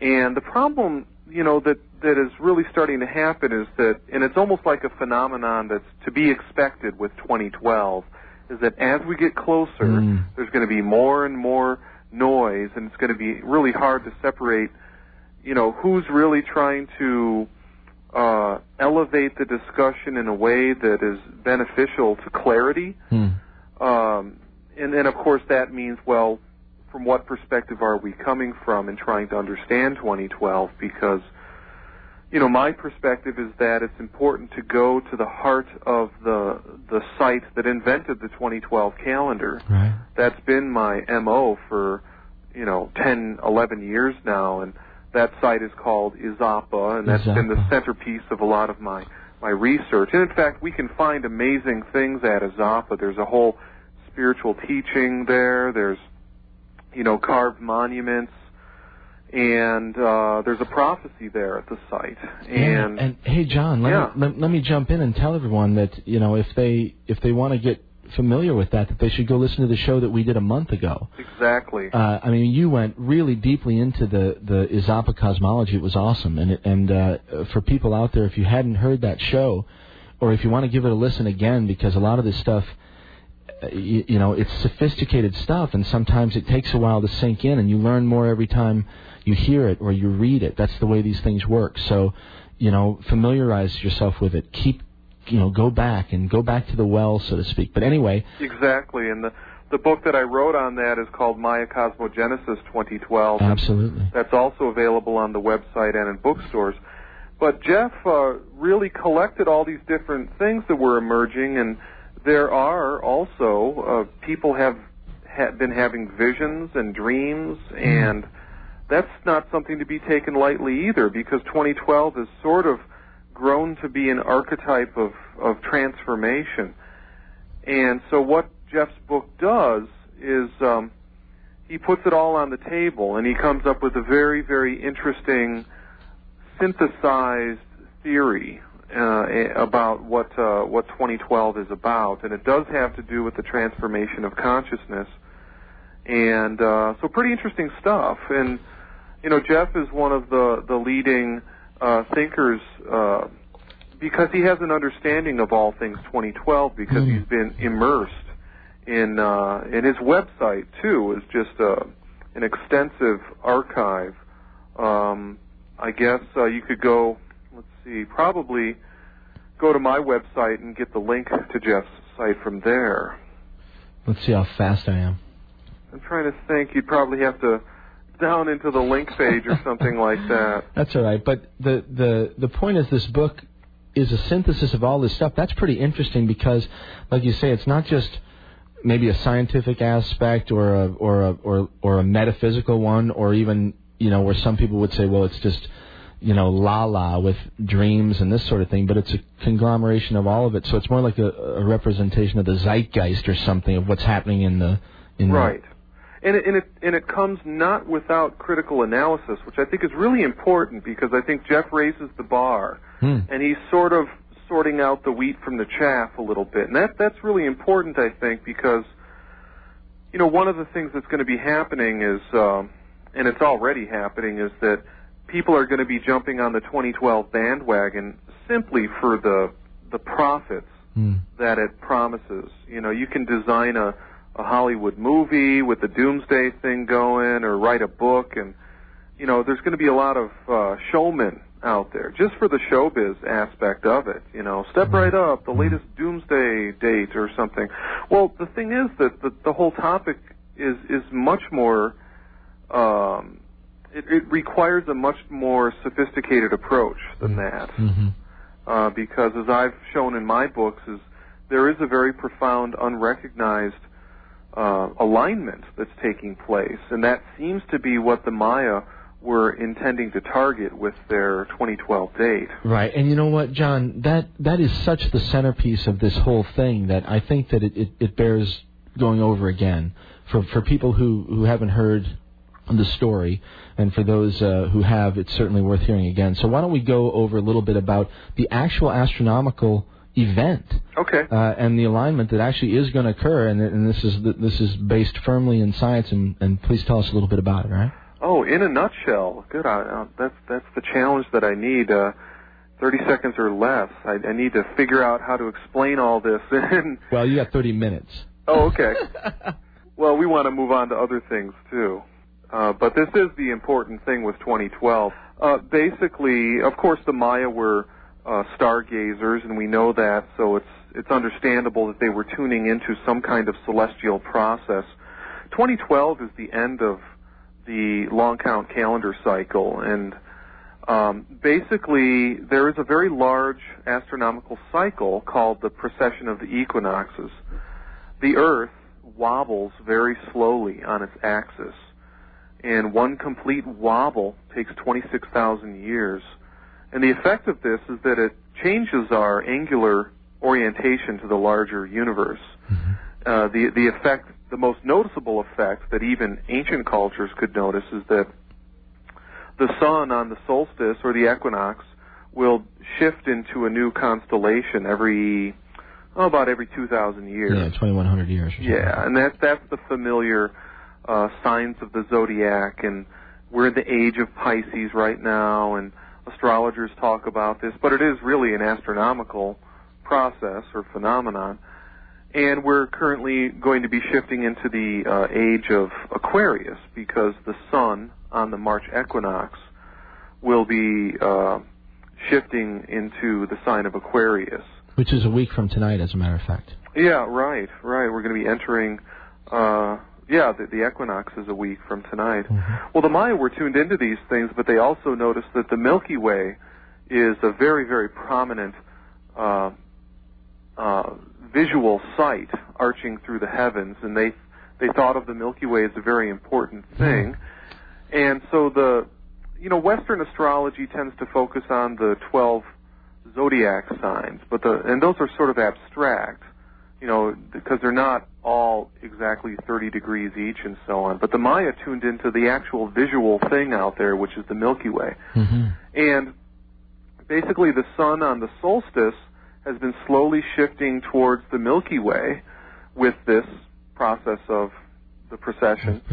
And it's been shifting towards that part of the Milky Way that contains the galactic center, the center of our Milky Way galaxy. It's wider, and it's filled with more bright stars, so even naked-eye stargazers could notice this part of the Milky Way as being interesting. The Maya called it the womb of the Great Mother, the creation place in the sky. The astronomers call it the nuclear bulge. And that's their wonderful language for it, Right. John, I have to say something, if you don't mind. Sure. First of all, thanks, and it's amazing as you describe it, because it brings, it builds the image in my mind of the core, the center, but it also, it gives me a chill almost. And I even noticed it in your voice. It's almost like you have to lower your voice. It's like you don't want to speak it almost. Mm-hmm. And it's such an amazing thing to think about, outside of the scientific explanation about what's really going on there. I mean, this is creation. Yeah. I mean, we're as close to it as we can come to figuring out. There are great mysteries in the center of the galaxy, too. Absolutely. There's a black hole there, which is a singularity, where time and space breaks down. What's that all about, Yeah, exactly. So what does it mean, then, that our sun on the solstice will be lining up with that place in the sky? Well, it brings up all kinds of considerations as to, how we are related to these vast cycles of time. And the Maya apparently believed that when the sun lines up with the center of the galaxy, which is taking place in the years around 2012, that we would be transformed. The Earth would be going through a transformation. And, look around us. Certainly there seems to be something amazing going on as this rare galactic alignment is maximizing. Yeah, it's hard to argue that. I mean, you can argue lots of different things, but it's hard to argue that something isn't going on. And I think it's interesting that the so-called Mayan prophecy, which usually prophecy is ridiculed as kind of a free-floating vision that some crystal gazer had or something, but the Mayan prophecy for the transformation of the species is actually anchored to an empirical astronomical event. So that's where you get the as above, so below thing. Mm. We should expect that the big things happen in the physical realm as well as the spiritual realm. Right. As above, so below. They're linked up, yeah. Internal, external, same thing. Right. Microcosm, macrocosm. It's a real beautiful thing. In fact, Terence McKenna, he wrote the introduction to my book, Maya Cosmogenesis 2012, and he suggested that the new science of dynamics should be the science that treats this thing, because it has to do with how the subnuclear realm operates in resonance with the larger universe. Yeah. And, it brings a smile always when I hear Terrence. And he, I'm going to do a show, as a matter of fact, with Dennis. Oh, great. We're actually going to talk this Saturday, the 18th, and I'm going to record it. It's a combined show with another gentleman whose name is Stephen Herod Buhner. I'm not sure if you're familiar with Stephen. But anyway, Terrence, of course, just talk about language failing, you know. It fails every time I try to describe him. But he was awesome, and it's amazing how his work and your work and all this other stuff converged. And, again, strange words, you know. I've got emails here coming out of my ears, by the way, about Terrence. I mean, so many people who responded, from your appearance last time, John, uh-huh. have sent. I've got lots of different emails, but there's a whole bunch that all, were wanting to ask John more about this connection with Terrence and the Mayan connection, which really was something that he was unaware of when he was developing his deal. But I don't know. We're going to have to revisit that at some point. I don't know if you want to do it now or if you want to wait till the top of the hour and give it a whole half hour or something like that. Yeah, let's do that. Yeah, let's do that. So let's anyway, we'll come back for everybody. If you want to hear us talk a little bit more about Terrence McKenna and the relationship to his ideas with novelty theory and the I Ching, the amazing Chinese divination tool that's 5,000-6,000 years old, and all this other stuff, John is certainly well-versed to talk about that. So we'll talk about that at the top of the hour. And now we'll continue with, now that I'm completely lost, John.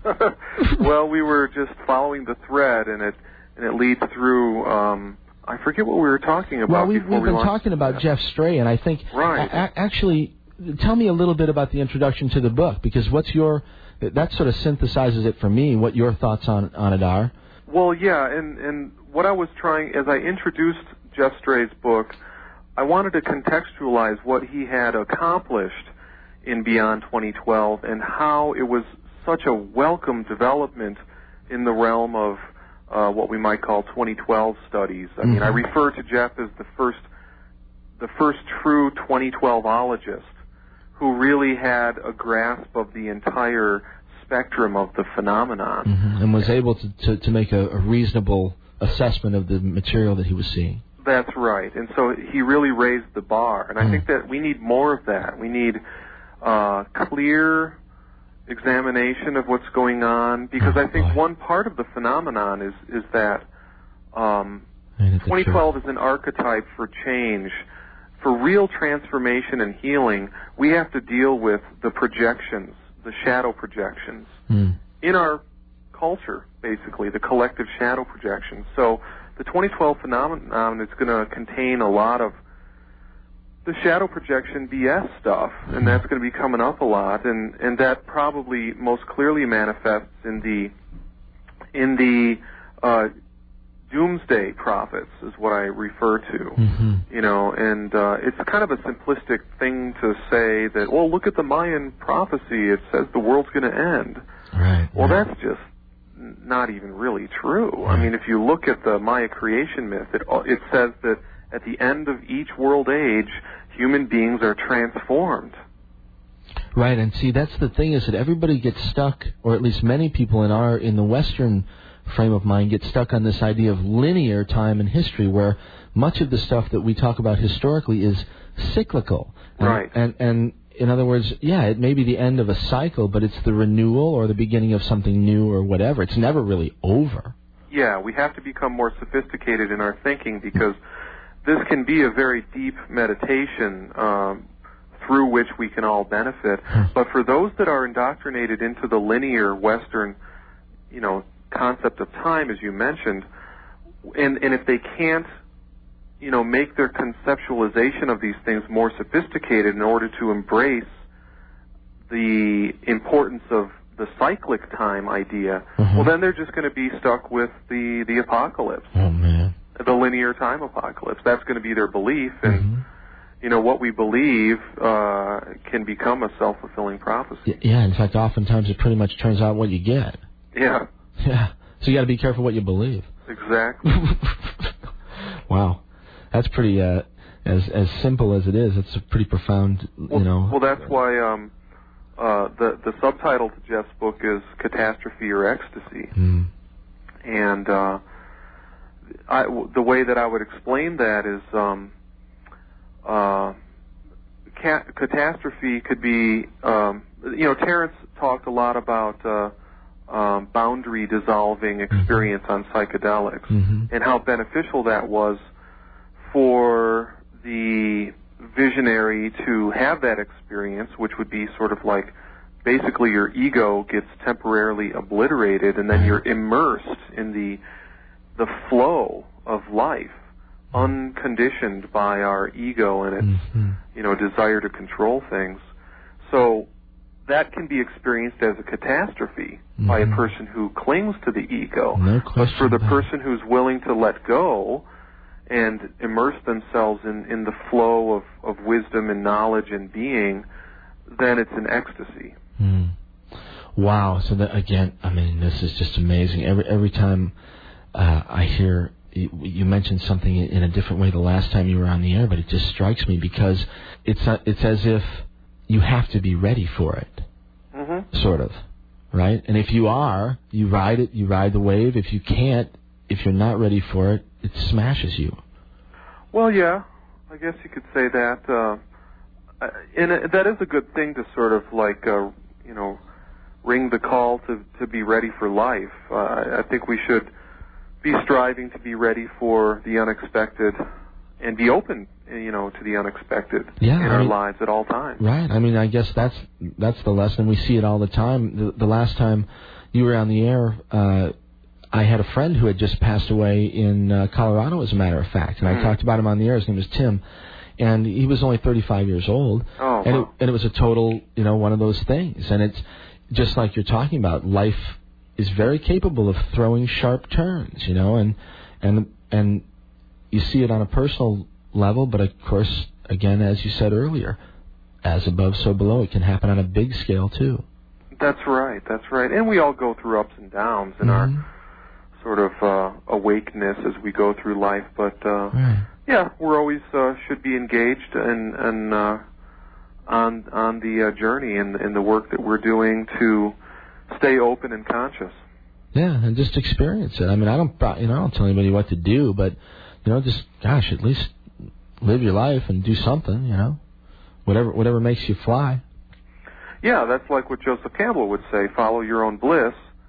That might sound like an individualistic sort of narcissistic thing, but in fact, it's not, because if you really tune into your bliss, you find that it's a path that leads into the great collective eternal reservoir of bliss. Huh. Well said, John. All right, that's a great place to take a break here, so let's do that, okay? Okay. All right, everybody, my guest is John Major Jenkins. Again, information about John and his books and writings and many other things available at www.alignment2012.com.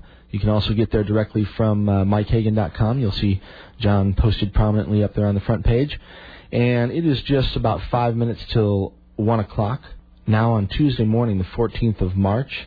This is Mike, and you are listening to Radio Orbit. One more time, John Major Jenkins. We're fortunate to have him with us again tonight. It's only been maybe 5 or 6 weeks since we had the good fortune of talking to John earlier, so we'll take advantage of it, and we'll also take advantage of the wonderful music being provided tonight by Lucas Klotzbach. And information on Lucas can be found on my website. Just click on the music tab or go directly to his MySpace page at myspace.com/Klotzbach, Klotzbach. All right, Lucas, what do you want to do for us here? I'm going to do another song that's found on my MySpace site right now. It's called Still and Silent. Still and Silent. All right, wonderful. Thanks. And I'll try to fix that. All right.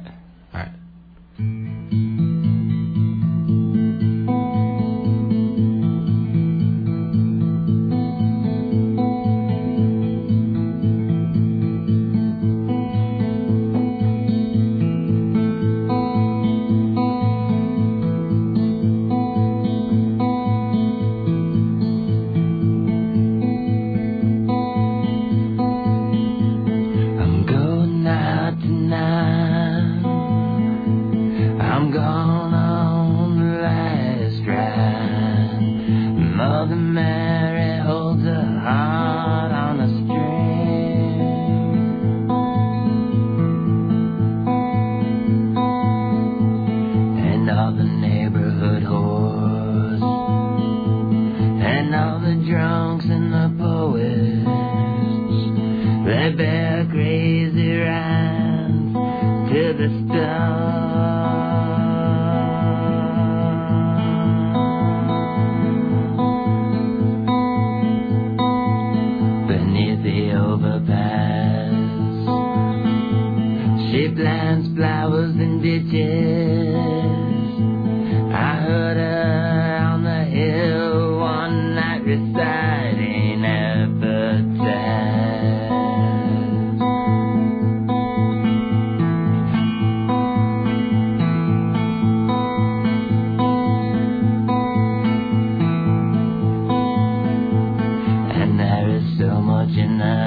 melancholy of a country night.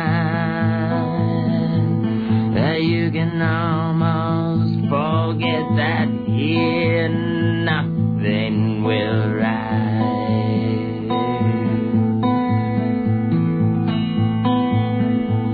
and there is no one who can deny the hangman.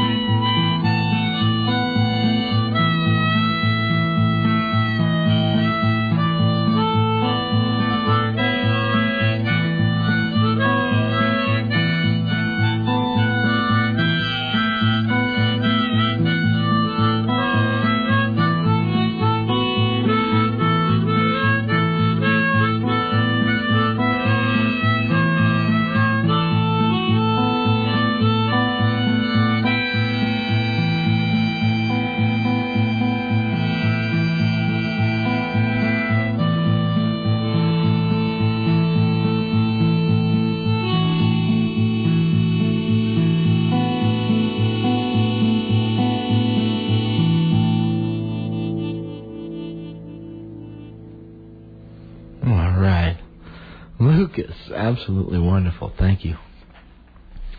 All right, great stuff there, obviously. Lucas Klotzbach, live in the studio here with me on Radio Orbit. It's straight up 1 o'clock, and we've got John Major Jenkins on the line from Colorado, the northeastern plains, if I remember correctly. That's right, John, huh? Yeah, northeast of Denver, so out in the plains, but the mountains are visible. Yeah, no doubt. What's happening out there? We had some wild freaking storms here last night, and it had to probably come from your direction. What was happening out there a couple days ago? Yeah, we've had some storms rolling through, so there's been some snow and some wind, and real back and forth, and then the sun comes out for a day. Yeah. All right, I had to check email there, and again, we spoke a little bit before the top of the hour, but let's talk a little bit more about Terrence here, because there's quite a bit of interest in this whole deal, and I'm going to read one email here that's sort of representative of a lot of them, okay? I'm not going to read them all, but I'll read one here to you. And this is a guy, his name is Matt.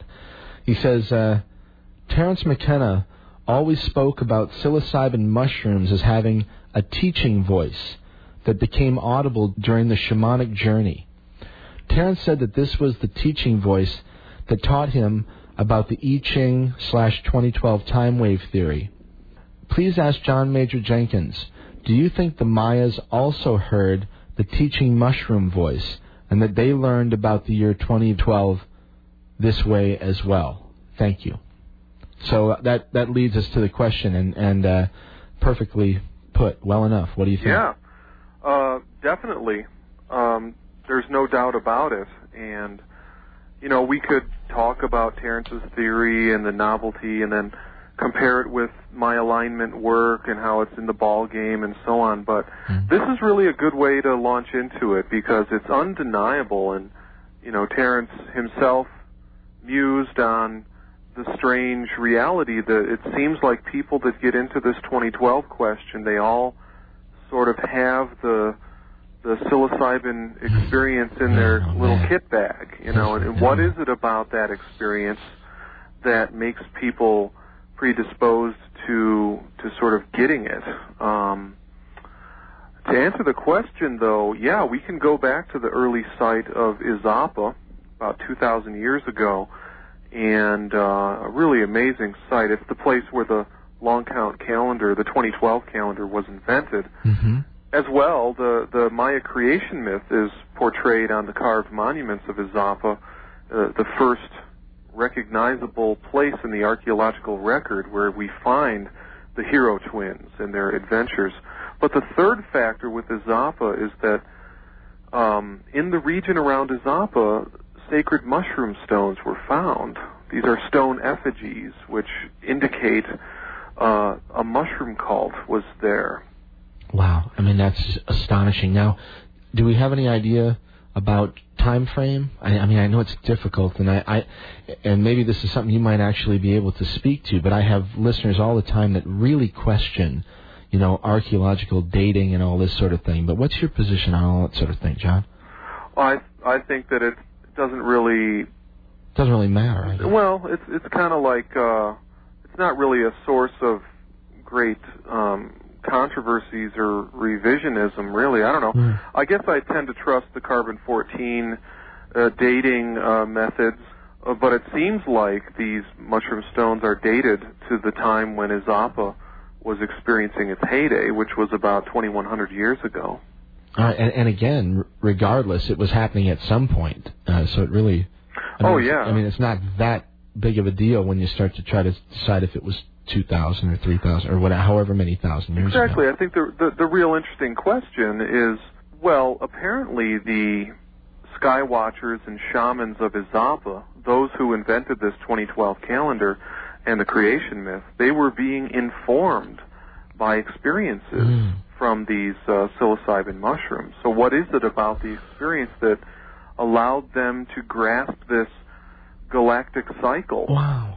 And the alignment that for them was taking place some 2,000 years in the future. Right. Why were they concerned with something that was taking place so far ahead of their own frame in time? Yeah. Hey, John, and let me ask you something else now, or let me ask you to clarify something for the listeners.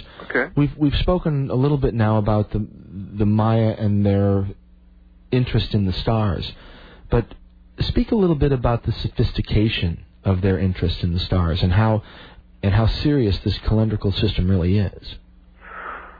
Well, there's evidence at Mayan sites and at Izapa, as well as earlier Olmec sites. The Olmec civilization predates the Mayan civilization by 1,000 years or so. Right. And it's evident from certain Olmec sites, like, for example, La Venta. This site had a main axis that was oriented to the stars in the Big Dipper, to the north, but the stars in the Big Dipper, they shift, their rise positions along the horizon, they shift with this precession. And what they did, the Olmec, they tore down the main axis of their buildings and repositioned it a few degrees further to the east to account for this shift, and they did that at least 3 times. So this indicates that they were aware of precession, and in terms of sophistication, you know, it's pretty much it's been considered controversial among scholars whether or not the ancient Mesoamericans were aware of precession, but these kind of things really do indicate that they were. Right, and again, for the listeners, precession is something that was only discovered by modern science, by Western science. When? This is a good comparison, too, because it brings up a misnomer in how advanced a society needs to be in order to recognize precession. Basically, in the 2nd century B.C., the Greek astronomer Hipparchus, he noticed and measured precession, and he was only using star data that was 140 years old. So he had records from previous Greek astronomers of star positions that went back 140 years. Right. And with that, he was able to notice that the stars were rising in different positions. And so, and extrapolate. Wow, that's amazing. Yeah, you don't have to have 20,000 years of records going back to the ancient Atlanteans or anything like that to notice these things. It's just requires an astute, conscious observance. Yeah. And the Maya definitely had records coming down from the Olmec. I mean, it's stargazing was that kind of thing. It was like the calendar system. The calendar system has been followed. The 260-day sacred calendar has been followed unbroken for some 2,500 years. Wow. Yeah. Well, you know, and the other thing that you remind me of again is this, the idea of the Milky Way, you know, and how it was such a profound image, actually, of, you know, a physical thing, a real thing that you could see in the nighttime sky. And many people now live in the cities and things like this, and there's a tremendous amount of light even at night, and the Milky Way is not something that is readily visible, you know, to a great many people on the planet. So the sky even looked different then, I imagine. Well, sure. You didn't have light pollution, but also the sky, and the Milky Way in particular, will look very different when the mind is opened up on a substance like a sacred plant, like mushrooms. Like the mushroom, yeah. I'd really like to collect experiences. I know that Ralph Abraham mentioned once. Ralph Abraham was part of the Trialogue. Sure, him and Rupert. And, Rupert Sheldrake and Terence McKenna. And Ralph Abraham, he's a chaos mathematician out of Santa Cruz. Yeah, and wonderful dynamicist, chaos theorist from Santa Cruz. Yeah, he mentioned one time when he was, you know, high on psychedelic, that he was laying in his hot tub out there looking up at the Milky Way, and he definitely could sense that there were energetic streams going on up there in different places in the Milky Way. Not sense, but see. Yeah. So the mind, the consciousness opens up, and, you know, I think what we have to get past is the idea that modern science with its machines and telescopes, certainly there's amazing discoveries happening, but the Maya had a different methodology for opening up to knowledge from the universe. It was a more direct, Gnostic method in which the consciousness itself could open up to understanding about what was going on in the larger cosmos.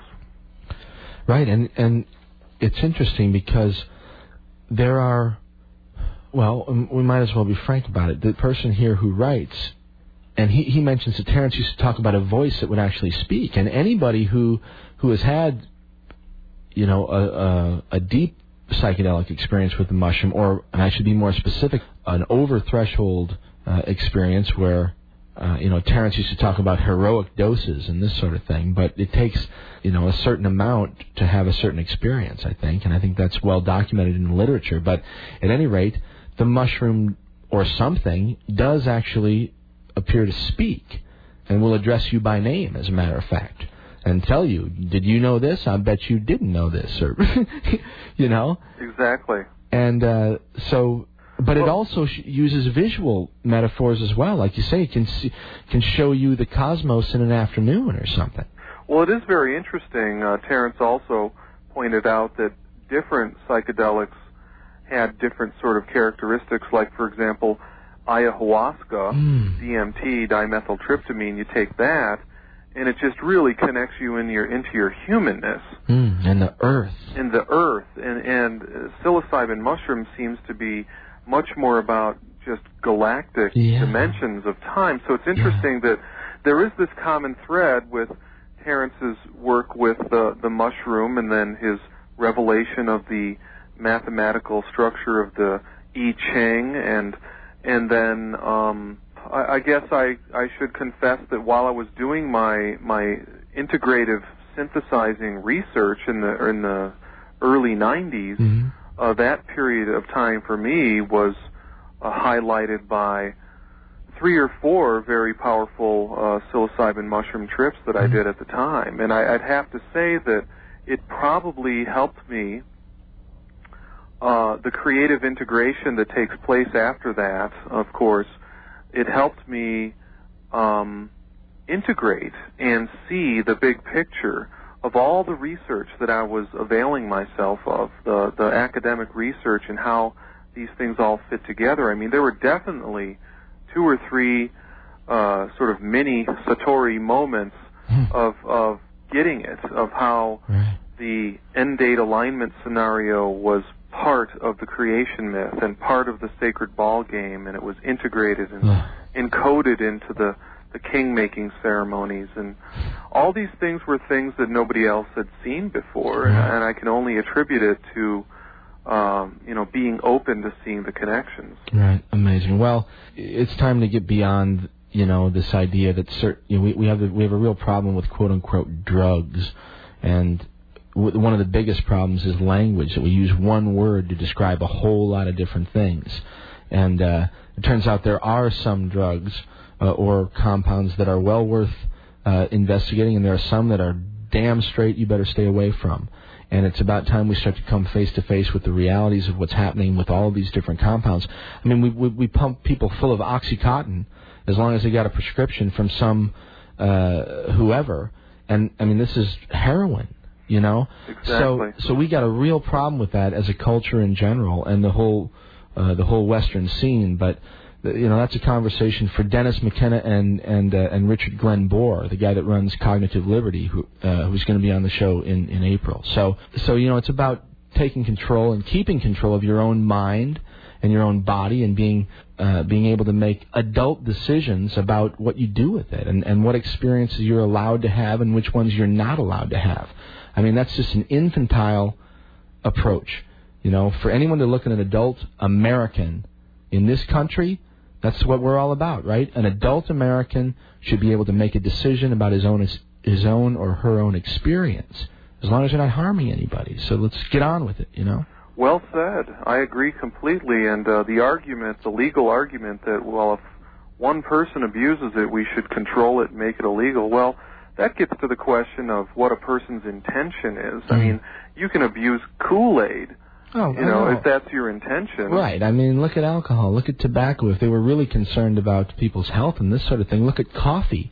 Right. I mean, my God, it's... Terrence used to rave about that. It's written into every labor contract in the Western Hemisphere, yet we know it does liver damage, it does stomach damage, it does kidney damage, but it works well, if you want to get a guy a couple extra hours of widget twisting or whatever.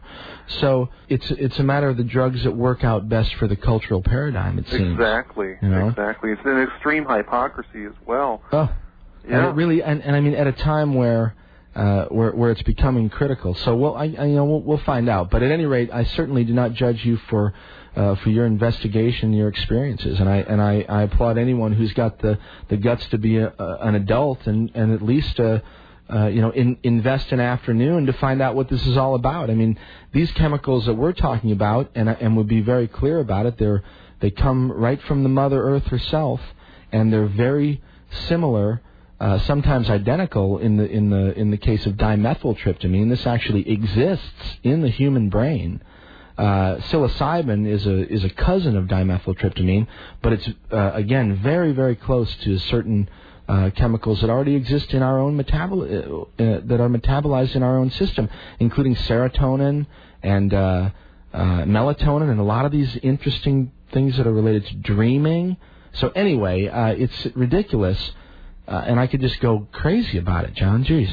Well, so then the whole thing then with Izapa, too, to bring this back full circle, another thing that's a slam dunk about, you might say, the psychedelic cosmology that was formulated at Izapa. Mm-hmm. I mean, this entire paradigm in which this galactic cosmovision, this alignment that happens at the end of their calendar cycle, and how that's somehow involved in the transformation of the species and how that's integrated into the ball game. Uh-huh. Another slam dunk. Not only the ritual mushroom stones, but there's a carving at Izapa, and it's of a frog or a toad. Okay. And it's this toad is like sitting on its haunches upright, and in the mouth of the toad, his mouth is like, his neck is like craned back, and his mouth is open, and in the open mouth you see a little canoe boat with a little shaman sitting in it. So this is the image of the shaman taking the vision journey into the mouth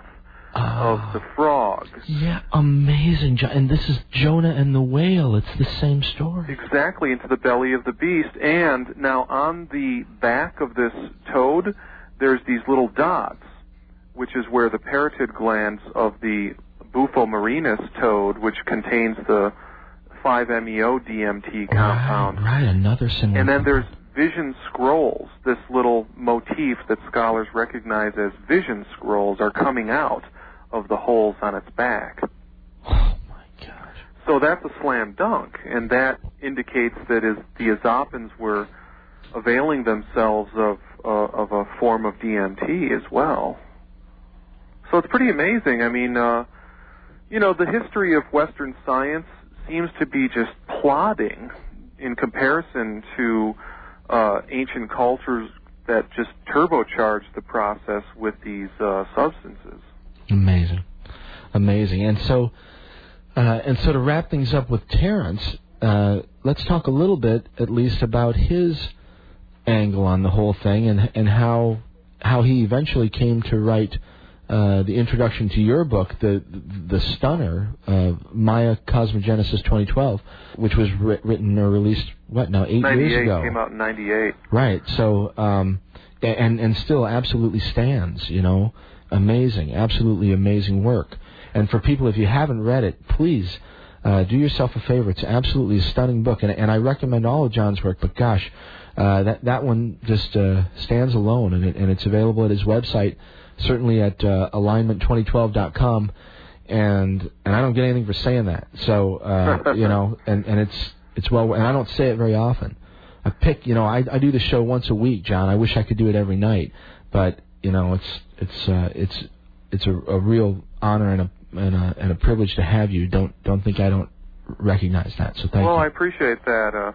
That book was really sort of, I guess I considered it my magnum opus, and it did feel that way, and it certainly was something that important that emerged, and all the research that came out on that. I think I put some good solid things on the table that were original and unique.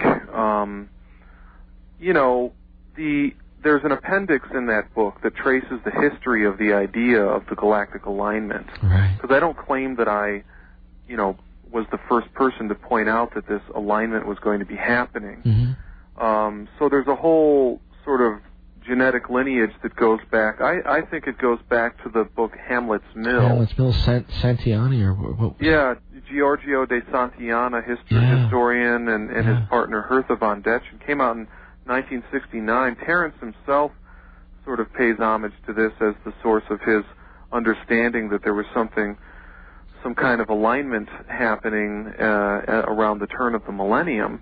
It's not very well pronounced in the Hamlet's Mill book. In fact, people read the book and they don't even really see it there. It has to be sort of deduced by implication with the main thesis that's in the book. But nevertheless, that seems to be the origin of how this idea sort of entered the modern late 20th century discussion, at least among sort of the fringe dwellers. And then Terrence, of course, was a person, Terrence and Dennis, in their book The Invisible Landscape, came out in 75. 1975, right. They mentioned it, and so that's when it really sort of entered, I think anyway, entered the discussion. Now, there's been other, you know, writers and astrologers that have pointed out things with the alignment, and, you know, I think that even in the early 90s, there was an assertion that the alignment might have something to do with 2012.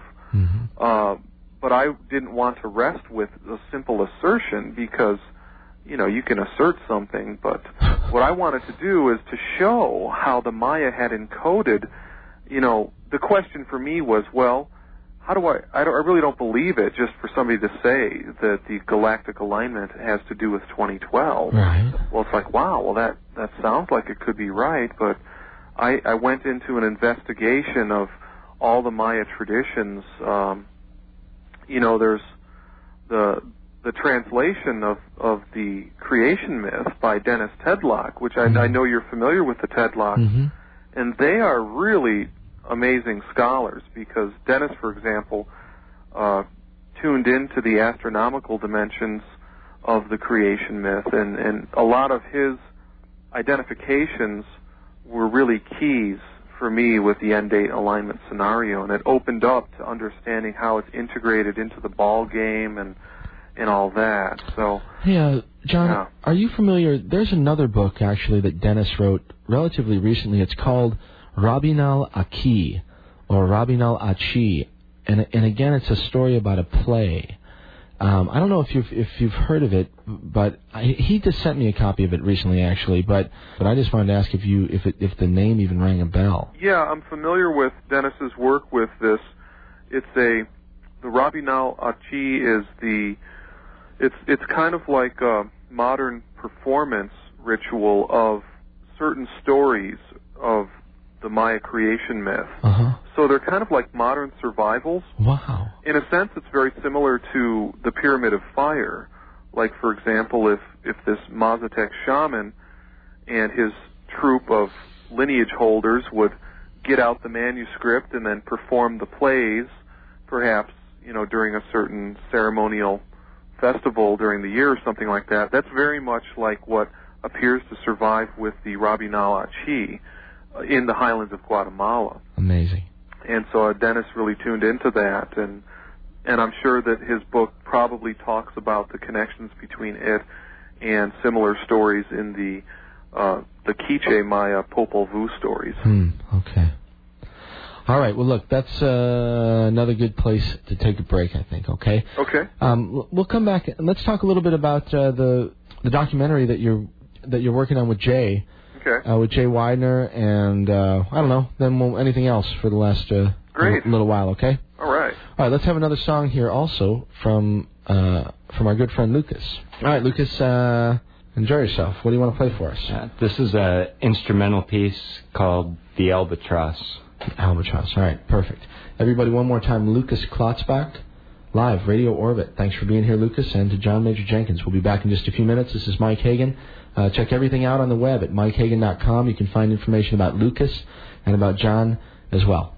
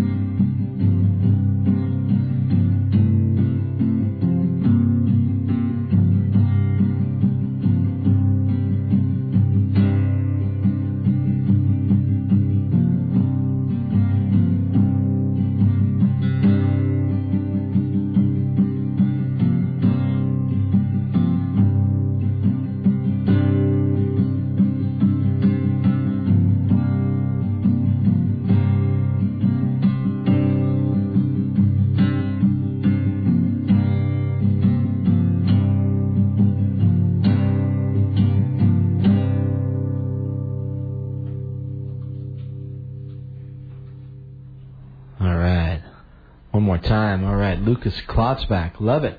We'll have one more from Lucas in just about 20, 25 minutes or so. And, well, let's see. Lucas, what else? What are you going to play for us later on? That's awesome. What was that one called? That one's called Albatross. The Albatross. It's one that it's kind of goes back. I can't remember the poet that wrote that. It's some English poet. The Rime of the Ancient Mariner. Oh, yeah. Whoever wrote that. And I should let John jump in. Are you there, John? Yeah, I think that was Coleridge. Yeah, that sounds right. I call it that because it's a song that I've been messing around with that for about 5 years, and it, you know, every 4 or 5 months something new will happen to it, and it'll change a little bit, and it's just kind of a song that I just can't quite finish, but I like the way it sounds. Ha, all right, well, it sounded great right there. Very nice. Yeah, I love that stuff. All right. Hey, thanks again, Lucas. We'll talk to you in just a few.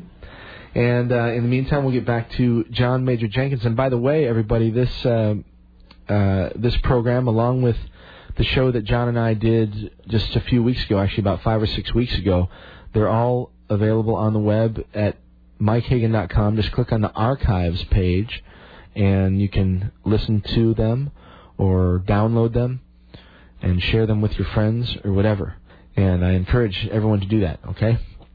And John's work is available also at his website at alignment2012.com. So put that in your bookmarks. And, of course, Lucas, one more time, at myspace.com/Klotzbach, Klotzbach. All right, and Lucas's information can be found on my site as well. Just click on the music tab. All right, okay, so... John, back at it. Well, Mike, I just wanted to say I really appreciate interviewing with you and your program. I mean, there's it's such a great venue, and there's very few programs and interviewers out there that are really tuned into these things, and it makes it a lot easier for me to just have a conversation about these things. Well, so I really appreciate it. Thank you. I appreciate you recognizing it, but... there's no way I would have been able to were it not for people like you, to believe it or not. I mean, I cut my teeth, you know, on your books and on Terrence's books and on, you know, Jay's work and all this stuff and lots of other people, too. So I learned from you guys. And so I'm just – I look at it as my opportunity to present a forum in which you can really speak in a way where – you can really get to the meat of things. Right. But interviewers, I think, have a unique perspective because in time you interview such a wide spectrum of people that you have a much broader understanding of what's really going on. Wow. Well, I'll tell you what. My broader understanding is that what's coming through in your work and lots of other people's work is exactly what's happening. I mean, there really is this sort of acceleration in every area that you look, it seems like. Yeah. And I mean, I guess it takes us back to the sort of novelty theory, and we never really did talk too much about what that is. Maybe you could talk a little bit to that about the I Ching and novelty theory and what that means, but, you know, and as a layman, you know, and I'm not a scientist or anything, I consider myself sort of a generalist, you know, but I do have a knack for looking at lots of different things and picking out people that, you know, that can communicate those sort of things, and I see just more confirmation of the ideas that are coming through in your work. I just see it in different ways, you know what I mean? We do seem to be in an era of a paradigm shift. Man, I mean, it is just, and I mean, and everybody feels it, John. It's, I don't know what it's like in your community or, you know, or what your social life is like or, you know, who you hang out with, that sort of thing, but around here, like in a radio station, you know, and there's lots of people that come through here, and I'm a pretty social guy. I get out a lot and stuff. And there's certainly a sense with everyone that something is going on. I mean, and it's not the news of the day. You know what I mean? It's not the news of the day. It's something else. It's not being televised, in other words. Well, I think that a lot of the news of the day is sort of the surface noise. And it's much more serious than that, of course, which all the stuff going on in the world today. But there's a deeper thing going on, I think, in the creative realm. Like this past weekend, I participated in a zine fest you know, like... What's that? Well, zines, like magazines. Oh, okay. Independently produced, creative... even just little brochures or things that people print up or go to the Xerox store and have booklets. And it was put on by my friends at Iron Feather Journal in Denver. And just there's a real buzz, and it's all about, like, people coming together and sharing their creativity. And it's all just the sky's the limit with what you can do. And it is really exciting just in the print medium. To be able to, like, produce something and run off 100 copies of it, and it only costs you 50 cents to do it or something, and share it with people. So there's a real creativity astir. You know, it's amazing that you mention print, because I've been having a conversation on with another person recently about the similarity between the revolution that happened when the printing press was invented and developed, and the similarity of what's happened as the internet has developed. Oh yeah, no doubt. And it's just astonishing, you know, what the availability of information and the ability to transfer information, you know. And technological developments, I think, are an indicator of something too. Like you were mentioning the nanotechnology. My gosh, I mean, this is just out of this world. You know? That's incredible. I mean, it's almost like there's the stuff that we're most familiar with, or a lot of people are just acquainted with going on in the world today. Well, there's dimensions of stuff that just are really going on and really happening that it just sounds like science fiction. Right. But it's true. I know, it's amazing. It's like if you really want to stay au courant, you know, I mean, you got to read the new publications from the journals every 3 days or something, and that means you got to do it in astrophysics, you got to do it in chemistry, you got to do it in genetics. You know, I mean, come on. Yeah, there's a big menu of stuff that people can sink their teeth into. I guess I still have the feeling though that this 2012 thing, and specifically the area of the 2012 thing that would address this rare astronomical alignment, the galactic alignment, which is a real thing. It's not just a fantasy prophecy or something. Right, which we have to remind everyone that's what this whole thing, that's why this whole conversation began, was because this alignment is going to happen, is really going to happen on December 21st of the year 2012, basically 6 years from now. Right. And it's a question as to why it still seems to be flying under the radar to some extent, because when I first got into this and understood that there was this alignment that was happening, you know, in our era, and it only happens once every 26,000 years, I was just amazed that it wasn't something that teams of scientists from the United Nations weren't just on it. You know, it is. It's like it should be in 4-inch headlines, you know, or something. But then so many other things should be as well, I guess, including one of the ways that you learn about this thing. Yeah, true. So, you know, Terrence used to talk about secrets that keep themselves. Right. This seems to be one of those things, you know. That's true. That's very interesting. That could be very much a part of what this is about. Yeah, it's really wild, actually, John, because, I mean, I'm screaming it from the rooftops, you know. Well, it is an entree into a deeper examination of humanness and what it, you know, it's just a deeper engagement with mysteries, I guess. And so people that are prone to be attracted to that will find it, but those that aren't will, you know, continue on their way. Yeah, I mean, it literally doesn't even blip the radar.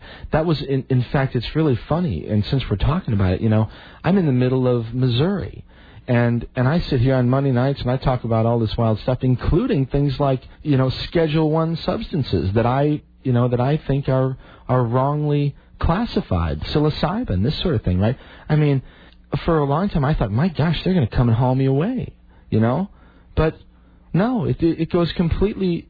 It's not even on the radar, apparently. It's just amazing to me. Society has learned to have a category for people that talk about that, in the same way that, like, tie-dye T-shirts were a symbol of your rebellion in the 1960s, and now they've been appropriated by the culture at large, and you can get them at the corner, you know, Kmart or something. Right. And so the symbol has lost its transformative power. Very interesting. Because it's been appropriated by the mainstream culture. Now it's just a fashion statement. Very interesting, John. Amazing. But it is interesting because it does have to do with media, and, you know, I think that, you know, people like yourself that are, you know, providing a pavilion for these progressive edge ideas, and Jeff Stray, who's put together this book, and also along those lines, Jeff Stray was in the States recently, and Jay Widener, the videographer, took the opportunity to interview Jeff for the documentary that Jay is producing on the 2012 phenomenon. Really? So Jeff's involved in that too? Yeah. Oh, that's cool. You know, and yeah, Jay's done. He's interviewed a bunch of amazing people for that thing. Greg Braden, Gene Houston, myself, I believe even like Jose Arguelles. Yes, he interviewed Jose Arguelles. Yeah. Right, and so it's going to be, and I think that's an amazing thing to be pulling it all together, because you know really there's only a handful of people that are talking and writing about 2012 at this point.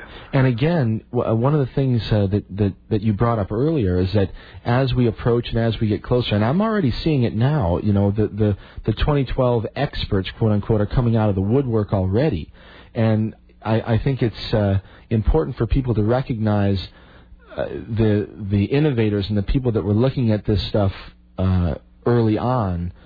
People like yourself, people like Jeff Stray, who you mentioned is sort of acting as a really good filter, and not in a bad way. And I don't want to, you know, I'm not a fan of censorship in any way. Trust me. But certainly, when you have all kinds of things coming at you, you have to be able to assess them. Right. So yeah, and guys like you and Jay and Dennis, interestingly enough, although he stays quite far away from the days of La Chirera. These days, but I know that it's not that far from his mind, quite honestly. And you guys are the boatmen, I think. So, oh, that's an interesting way to put it. I think it is an evolving discussion, and we can all join in because I think as an archetype, the 2012 symbol or image, you know, beyond like say just focusing on my archaeo-philosophical reconstruction. In a universal sense, 2012 is an archetype that all human beings can engage with because it has to do with our relationship to the great mystery. Right. And that's, you know, the unknown. And that is sort of a way to think about it because nobody really knows what that's going to be about if we accept that it's a doorway into the great mystery or the unknown. But then it's a question of how we are going to relate to that. Are we going to clamp down in fear and, you know, give our attention to the fear mongers and the doomsday prophets, or are we going to open up to the great mystery in a kind of love or trust as to understanding that the universe is a place that wants us to evolve, and we open up to it? Well, and interestingly, that's what part of novelty theory that Terence developed sort of suggested. You know, he talked about how the universe, he called it a novelty conserving engine or a complexity conserving engine. He believed that the universe favored complexity and moved towards greater complexity, and that would apply to us as well. And that why not? I mean, I think you and I talked about it a little the last time we were on the air together, but the idea of evolution as nostalgic, you know, it's not. It's, in fact, there was an article very recently, yesterday or the day before, about how genes are being discovered now that are already being shown to be different than when they were originally discovered. You know what I mean? Wow. So evolution is like sort of showing itself in real time. And part of me has to think about, you know, these endogenous tryptamines, the DMT in the brain, and you know, if a shift in those levels occurs, which is just a shift of a molecule away or something very simple, you know, then maybe there is, I mean, there really can be a shift in consciousness or a new species or something even, you know? Well, that gets into some of the connections that Jeff Stray was making, in which he pulled together the research of bioendocrinologists or biochemists who noticed that I probably won't summarize this very well, but it had to do with the relationship of our planet to the galactic center throughout the year as the sun moves around and as we move around the sun, and our orientation, sort of a phase angular orientation between our Earth, the sun, and the galactic center, and that there were demonstrable relationships in the secretion of endogenous, like from the pineal gland, where we have neurotransmitters that are very similar to the psychedelics, and the grand synthesis that Jeff pulled together in his book had to do with these connections between the galactic center and these neurotransmitters, which seem to be the regulators of you know, consciousness. And there's so many conversations that can launch off from these things, and getting into Terence's theory is probably something that we should focus on in a future interview, because it's very interesting, like the undeniable inspiration that I've received from, you know, my correspondence with Terence back in the early 90s, right, of course, and the similarities, but also sometimes it's necessary to be very clear with the distinctions between my work and his work, and yet we're all sort of on the same boat, in a sense, because we're all sort of grappling with the same mystery, right, and that's sort of a unifying thing that we should really recognize. Like, even some of the authors that are writing, you know, really goofy things about the Maya calendar in 2012, I have to recognize them as being sort of in this like colleagues, in a sense, because we're all trying to grapple with this strange thing. And I think as we get closer to 2012, more and more people are going to be interested in it, and I think that it can serve as sort of like an initiation into you know, people having a deeper dialogue with these amazing things. Like, a lot of people don't really haven't been predisposed to think about spiritual things at all. So it can be a real opening for... Yeah, I mean, we've had 500 years of just beating that into the ground, you know, of materialism so hard and steady that to the point where, you know, if you can't beat it with a hammer, it doesn't exist. Well, people... Maybe that's part of it, John, is that, you know, maybe it's going to become, you know, patently obvious that that's not the case, and it could just make people just flip out, you know? Mm-hmm. Well, it's going to be some interesting times, and I'm looking forward to a couple of good events that I have coming up, if I could just mention that. Yeah, please, tell us what's going on. Well, they're just getting formulated, but they're definitely going to happen. There's an event in Santa Fe that I'm doing, and it's going to be April 8th, and it's going to be at the James Little Theater, and I'm going to be giving a presentation, and also giving a presentation is going to be Karen Bolander Klaus, who's a Jungian astrologer who's been interested in the 2012 topic. Yeah, so, yeah, Carl Jung's wrapped up in this whole thing too. Yeah, I believe so, because one serious aspect of all this is the psychological projections that happen around when people encounter this idea of an end date. There's an immediate sort of psychological response that happens, and there's a process that people go through as they grapple with, what is this 2012 thing? Mm-hmm. And so that's going to be interesting. And then there's another event that I'm doing April 29th in San Diego. So that these are some good events that are coming up. And who's sponsoring these sorts of things these days, John? Well, Karen herself sort of pulled this together in association with the Santa Fe Astrological Association. Uh-huh. Cool. And a lot of times these things just require a couple of people getting together to organize it. Mm-hmm.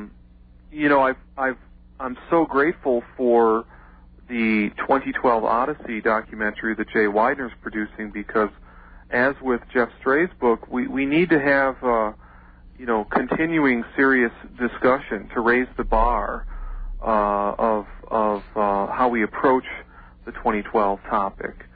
And so the more conferences that happen along these lines, I think the better, you know, to, you know, keep getting input into the evolving discussion. Yeah, no doubt. I agree with you. You know, in fact, we should think about doing a show sometime in the future with you and Jay together, maybe, or sure. or you and Jeff, or whatever, the three of you. I don't care. You know, we start getting creative. You know, if there's anything that I've learned, you know, it's that like you've been talking about, it's the imagination. Let it fly. We can do amazing things. You know. Definitely. We've got technology now, and the technology is getting to the point where we can manage it pretty well, even if you're just regular people. So. Well, for sure. All right. Well, look. Let's. Well, we've actually got a few more minutes. Let me check my email real fast. Okay. And let's see if we have anything more here. Okay. Well, here's a simple one. What after 2012? Well, let's see. There's many ways to sort of approach that. Maybe everything. I don't know. Well, it's definitely not the end of the world. So I guess if we thought of 2012 as our encounter with the cosmic wisdom or something, I guess it's the challenge of how we bring that back down into the world and integrate the new information. I guess it has to do with how we are going to... Well, let's say that 2012 is a great opening to the transcendent eternal cosmic wisdom. So we all sort of get a glimpse of that. How do we then come back to our lives? Like if tomorrow you were to have a vision of God, which is just to say you had a vision of the eternal, infinite nature of true reality, let's say, then how would your life change? You know, how would you go about integrating that realization into your daily life? I think that, you know, that would be pretty interesting, John, because the analogy that this is clear to me that I might as well make. It's 2:00 in the morning. They haven't killed me yet. Is that it resembles the psychedelic experience? In other words, that's exactly what happens when you take the mushroom. Is that, you know, you have that glimpse for a few hours. You can get a look at it, and it shows you quite clearly what it's about. And then it goes away, and then you have to incorporate it. You have to come back into life and do your job and take care of your family or whatever. Right. But with that experience in your tool bag now, right? Mm-hmm. And how do you shape your life after you've seen it? Yeah. And that really is the question. And for people like you, and obviously people like me, it is a life-changing thing, because it helps us along the way, apparently. At least it sure seems like that to me. And there's this weird convergence going on with a bunch of us. I mean, I didn't find you by chance, you know. Mm-hmm. And we don't have a rapport by chance. There's a reason for all this stuff, it seems. I can't help but think that. I really like that question, though, because it brings up a couple of things. Number one is that it brings up, I guess, what I would sort of identify as, I don't want to say misconceptions, but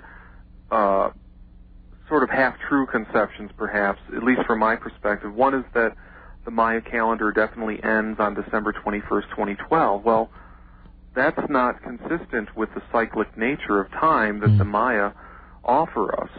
And another thing that comes up a lot is, and I'm not really sure how to really process this, but in Terence's model, his model requires that the time wave ends on that specific date. And I'm never really clear. I mean, I don't really know how to process that, because from my perspective, it has to do with this culmination, this astronomical culmination. Mm-hmm. But then again, if you disconnect from that perspective and you see it as sort of a rupture of plane, mm-hmm. in some kind of internal visionary sense, mm. Then there's one danger in that, though, I'm not real comfortable with, and it has to do with putting all your eggs in one basket for something to happen on that specific day. Yeah, yeah. Because then we get habituated to projecting into the future, and we don't get involved in being present in the present moment, because mm-hmm. that's the only place where enlightenment or whatever is going to happen, is if we can go deeper into the present moment. So if we habituate ourselves to projecting into some future date, then we're going to sort of miss the boat. Right, and you made it clear the last time we spoke about how all of these changes, they don't happen at one particular moment. They're gradual. You slide into it, you have a peak moment, and then you sort of slide out of it. And that's the ups and downs of life. Well, there you have it. All right, John, thank you so much, all right? Well, thank you, Mike. I really appreciate it. And 2 a.m, it's the Ides of March Eve. Yeah, it sure is. And it's a full moon. It is. And we've got the equinox coming up, and more interesting times ahead of us for sure. So I'll be in touch, John, and we'll certainly do this again, and we'll come up with some fun ways to do some new stuff too, okay? Sounds good. Thank you, Mike, and thank you, Lucas. Thanks, John. All right, wonderful. We'll have one more from Lucas, actually, to finish things off. And, John, I'll talk to you soon. Okay. All right, everybody, that was John Major Jenkins. And information about John certainly can be found from my website at MikeHagan.com or directly at Alignment2012.com, Alignment2012.com. We got another song here from Lucas, my friend, Lucas Klotzbach, been an amazing friend and compadre tonight, providing music for us for the last 3 hours, and it's going to make a beautiful art piece, this entire program. So thanks, Lucas, to you, and you got a few minutes to wrap things up here. And for everybody else, Lucas, available www.myspace.com/Klotzbach, Klotzbach. And this is Mike. You've been listening to Radio Orbit. I'll be back at you next week. My guest is Michael Tserion. We'll be talking about the Irish origins of civilization on the equinox. So come on back.